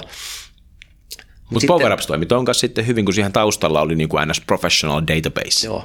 Ja monesti ne, se ei välttämättä se Power Apps ole se, että joku yks, yksittäinen Power Apps on tosi monimutkainen, vaan sitten se voi olla jotenkin se kokonaisuus. Jos ajatellaan vaikka semmoista tyypillistä ongelmaa kuin tämmöinen niin uuden henkilön sisäänotto, mikä on aika monesti sitten ollut semmoinen, että ollaan keskusteltu ja ollaan itse pokattukin näitä asiakkaiden kanssa, niin nyt vähän riippuu, että missä kohtaa prosessia aletaan niin digitalisoimaan. Mutta jos leikitään, että, että on päätetty, että rekrypäätös on tehty, on, on haastateltu ja on hyväksytty, että nyt, nyt tämä, niin tämä kaveri tulee sisään, niin esimerkiksi siihen ollaan tehty, tehty sellainen yksi keissi, että sit siinä kohtaa HR-henkilö täyttää SharePoint-listalle rivin. Itse asiassa listaa formi on korvattu niin Customorilla Power jolloin listassa voi olla vaikka 50 kenttää, mutta se, kun, kun tulee uusi rivi, niin täytetään vain kaksi. Sen uuden kaverin privaatti sähköposti ja muutama perustieto ja sitten tuleva esimies. Ihan simppeli juttu. Ja se tallennetaan se rivi sinne. No sitten pyörähtää Flow käyntiin. Ja mitä se Flow tekee, niin Flow lähettää sille tulevalle työntekijälle hänen privaattimailinsa Formsin tai linkin Formsiin ja pyydetään täytäpä nämä perustiedot itsestäsi. Hmm. Ja samaan aikaan Flow lähettää tulevalle esimiehelle sähköpostin, jossa on linkki PowerAppsiin, että täytäpä tästä sun tulevasta kaverista vaikka nämä kustannuspaikkatieto, sijainti, mitä, minkä puhelimen, mikä läppäri, mitä hankitaan. Hmm. Ja sitten kun se uusi työntekijä on se Formsin täyttänyt ja submitannut, niin itse asiassa se Flow nappaa sen kiinni ja tallentaa sinne HRn SharePoint-listaan nämä tiedot sille riville, että nyt Timo Pertilä osoite on tämä ja tämä tieto on tämä ja tämä tieto on tämä. Ja se HR-kaveri, kun tämä on tapahtunut, niin hän saa sähköpostin. Hei nyt se uusi, uusi työntekijä, että hän on, hän on tietonsa toimittanut ja on siellä odottaa sua. Ja sitten kun se esimies täyttää ne kustannuspaikkatiedot, niin silloin kun hän on sen työnsä tehnyt, niin taas flow pyörähtää käyntiin ja HRn kaveri saa tiedon. Hei nyt se tulee esimies, niin hänkin on nyt täyttänyt. Kaikki on niin kuin valmiina, jolloin se yhdessä paikassa on monesta paikkaa kerätty dataa, hmm. ja se HRn kaveri voi sitten vaikka sen sappiin käydä oikeasti luomassa sen henkilön. Hän on ne kaikki tiedot, mitä hän tarvitsee sitä hmm. luontia varten. Ja sitten hän vaikka merkkaa siinä, kun hän ottaa sen rivin auki, niin tulee isompi power Hän voi merkata siinä, nyt tämä kaveri on luotu HR ja painaa OK. Jolloin taas pyörähtää flow ja tuhoaa kaiken niin kuin näistä tästä niin kuin väli, välivarastoista. Se on niin henkilö luotu sinne HR järjestelmän oikeilla tiedoilla. Ja, se, ja oikeastaan mitä tässä on tehty, niin hyvin pienillä, simppeillä osilla, mitä saattaa olla aika monta, niin on digitaalisuutu se prosessi sillä lailla, että kun se HR-kaveri sinne HR-järjestelmään luo, niin hänellä siinä kohtaa, kun hän työntekijä, hän tietää, että mulla on ne kaikki tiedot sekä tulevalta työntekijältä että tulevalta esimieheltä saatuna, että, että mä voin sen henkilön sen luoda. Tämä on niin mun mielestä hyvä, Oh. Hyvä esimerkki. Toi on hyvä toi on, esimerkki. Toi on aika hyvä, ja tuossa niinku tulee, tulee esiin se, että jos toi olisi tehty softana, niin tuossa tietysti olisi päädytty tekemään niinku tavallaan softan keinoin monia noita juttuja, ihan varmasti isommalla työmäärällä. Että sitten tietysti se, että kun toi sirpaloituu niinku miljoonaan flowhun ja pieniin power palasiin ja, ja vähän formseihin ja tällaisiin, niin sitten tullaan tavallaan siihen, että jotenkin sen kokonaisuuden monitorointi ja versiointi, niin se edellyttää niin kuin tosi erikoistunutta skillsettiä, ja tällä hetkellä niin kuin sitä on hyvin nihkeästi saatavilla, mutta on hyvä job security tietysti niin kuin sulla. Mutta, tota, mutta nyt kun puhut tuon versioinnin, niin siinä, siinä ehkä, jos ajattelee vaikka power niin sitten missä kohtaa, mihin mä en tällä hetkellä sitä lähtisi viemään, on se, että jos on vaatimuksena vaikka sellainen, että, että tehdään laaja järjestelmä, ja siellä power ympäristölläkin pitäisi olla erikseen devitesti tuotanto, ja sitten vielä niin tehdään muutoksia paljon, että sitä diploijataan aika säännöllisesti tässä putkessa eteenpäin. Niin siinä kohtaa mä saattaisin kyllä liputtaa, että nyt, nyt kannattaa vähän niin odotella, koska itse asiassa sen niiden power siirtäminen, siellä on, siellä on sellainen käsite kuin ympäristö olemassa. Ja sä voit luoda eri ympäristöjä, sä voit niin importoida ja exportoida power appsia ympäristöt toiseen. Mutta kyllä se johtaa tällä hetkellä kyllä sitten semmoiseen pikkuseen käsityöhön joka kerta – kun se viet uuteen ympäristöön, koska siellä on taas niin eri datalähteet, sun pitää mäpätä, kaikki sun lomakkeet sun pitää mäpätä ja, ja kentät ehkä pahimmillaan mäpätä taas niihin. Et se on semmoista ihan hirveätä näksyttelyä. Et, ja se on ihan ok, jos se tehdään niin harvakseltaan, mm. mutta jos on tämmöinen hyvin kiihkeetä ja, se, ja diploitaan koko ajan, niin kuin, sit ei, ei, siinä ei ollenkaan semmoisia kyvykyyksiä kuin, sit niin kuin, niin kuin perinteisessä software-kehityksessä tässä kohtaa. Et se on yksi ihan selvä kohta, että sitten kannattaa niin oikeasti miettiä – että onko se, jos on sellainen vaatimus, että pitää olla niin ihan omat testi- ja tuotantoympäristöt, missä on omat käyttäjät Kyllä. ja omat tietolähteet niin kuin eri. Ei, ei ehkä niin kuin jotain bisneskriittisiä sappi-integraatioita, missä pitää olla monitorointi, niin ehkä sitä ei tekisi, mutta tämmöinen niin tiedonkeruu helpottamaan ihmisten, ihmisten duunia, joka ei ole niin kuin bisneskriittinen tai silleen aikasensitiivinen ja näin, niin kuulostaa aika jees. Mä, mä näen kaikki eniten ehkä silleen, että ehkä nämä on niitä, ehkä me ei olla vielä si- ihan siellä perillä, mutta ehkä nämä on niitä työkaluja, joiden kautta niin pienet ketterät firmat voi alkaa itse tavallaan digitalisoimaan sellaisia prosesseja, joita koskaan aikaisemmin ei pikkufirmoissa ole digitalisoitu. Vaikka tuo sun mm-hmm. rekryskenaario, niin se on että jos, jos on firma, joka rekrytoi tuhat ihmistä vuodessa, niin se saattaa hyvinkin tehdä tuon, koska se säästää ihan oikeasti merkittävän määrän työaikaa. Jos on firma, joka rekrytoi 30 ihmistä vuodessa, niin se ei koskaan tehnyt sitä, mutta se saattaa silti olla niille ihan arvokas, mutta ei ne koskaan ostaa siihen ulkopuolelta ratkaisua. Mm. Et ehkä, ehkä tämä niin kuin minidigitalisaatio itse asiassa on se niin kuin juttu, millä tavalla niin kuin Microsoft ui tavallaan myös pk-yrityksiin. No.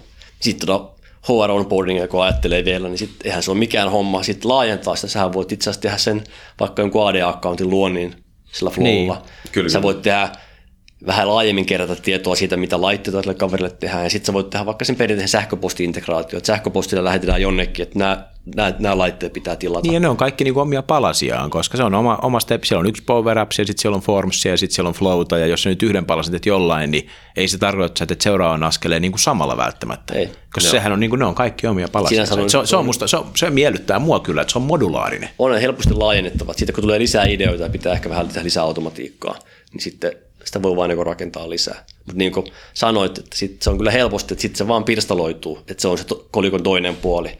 Että nämä on helposti sellaisia ratkaisuja, että jos pitää se kokonaisuus katsoa ilman, että kukaan on tehnyt mitään yläkuvaa sulle, niin sitten sä niin ihmettelet, että hetkinen, nyt niin jossain tapahtuu jotain, mutta missä se on ja missä, missä on se joku logic mikä, mikä tätä pollaa ja, ja mitä se tekee ja, ja kaikki tämä, että se kokonaisuuden hahmottaminen sitten on helposti niin Toihan on hyvä, nyt on viitattu niin Logic App olisi silleen niin kuin isoveli tuossa, mutta kyllä mä henkilökohtaisesti, niin kuin jos mä mietin, että Asuressa pyörii se Logic App, niin kyllä mä sitäkin pidän tuommoisena niin pirstaloivana, jota on vaikea, on, niin kuin, on, on, sitä, sitä, kokonaisuutta on vaikea monitoroida, eikä mun on, niin kuin, jos miettii, että on kompleksinen joku integraatiomaailma tai jotain, niin kyllä mun on vaikea suositella, että hei, laitetaan kaikki tuohon Logic Appseihin, että niitä on kiva seurata.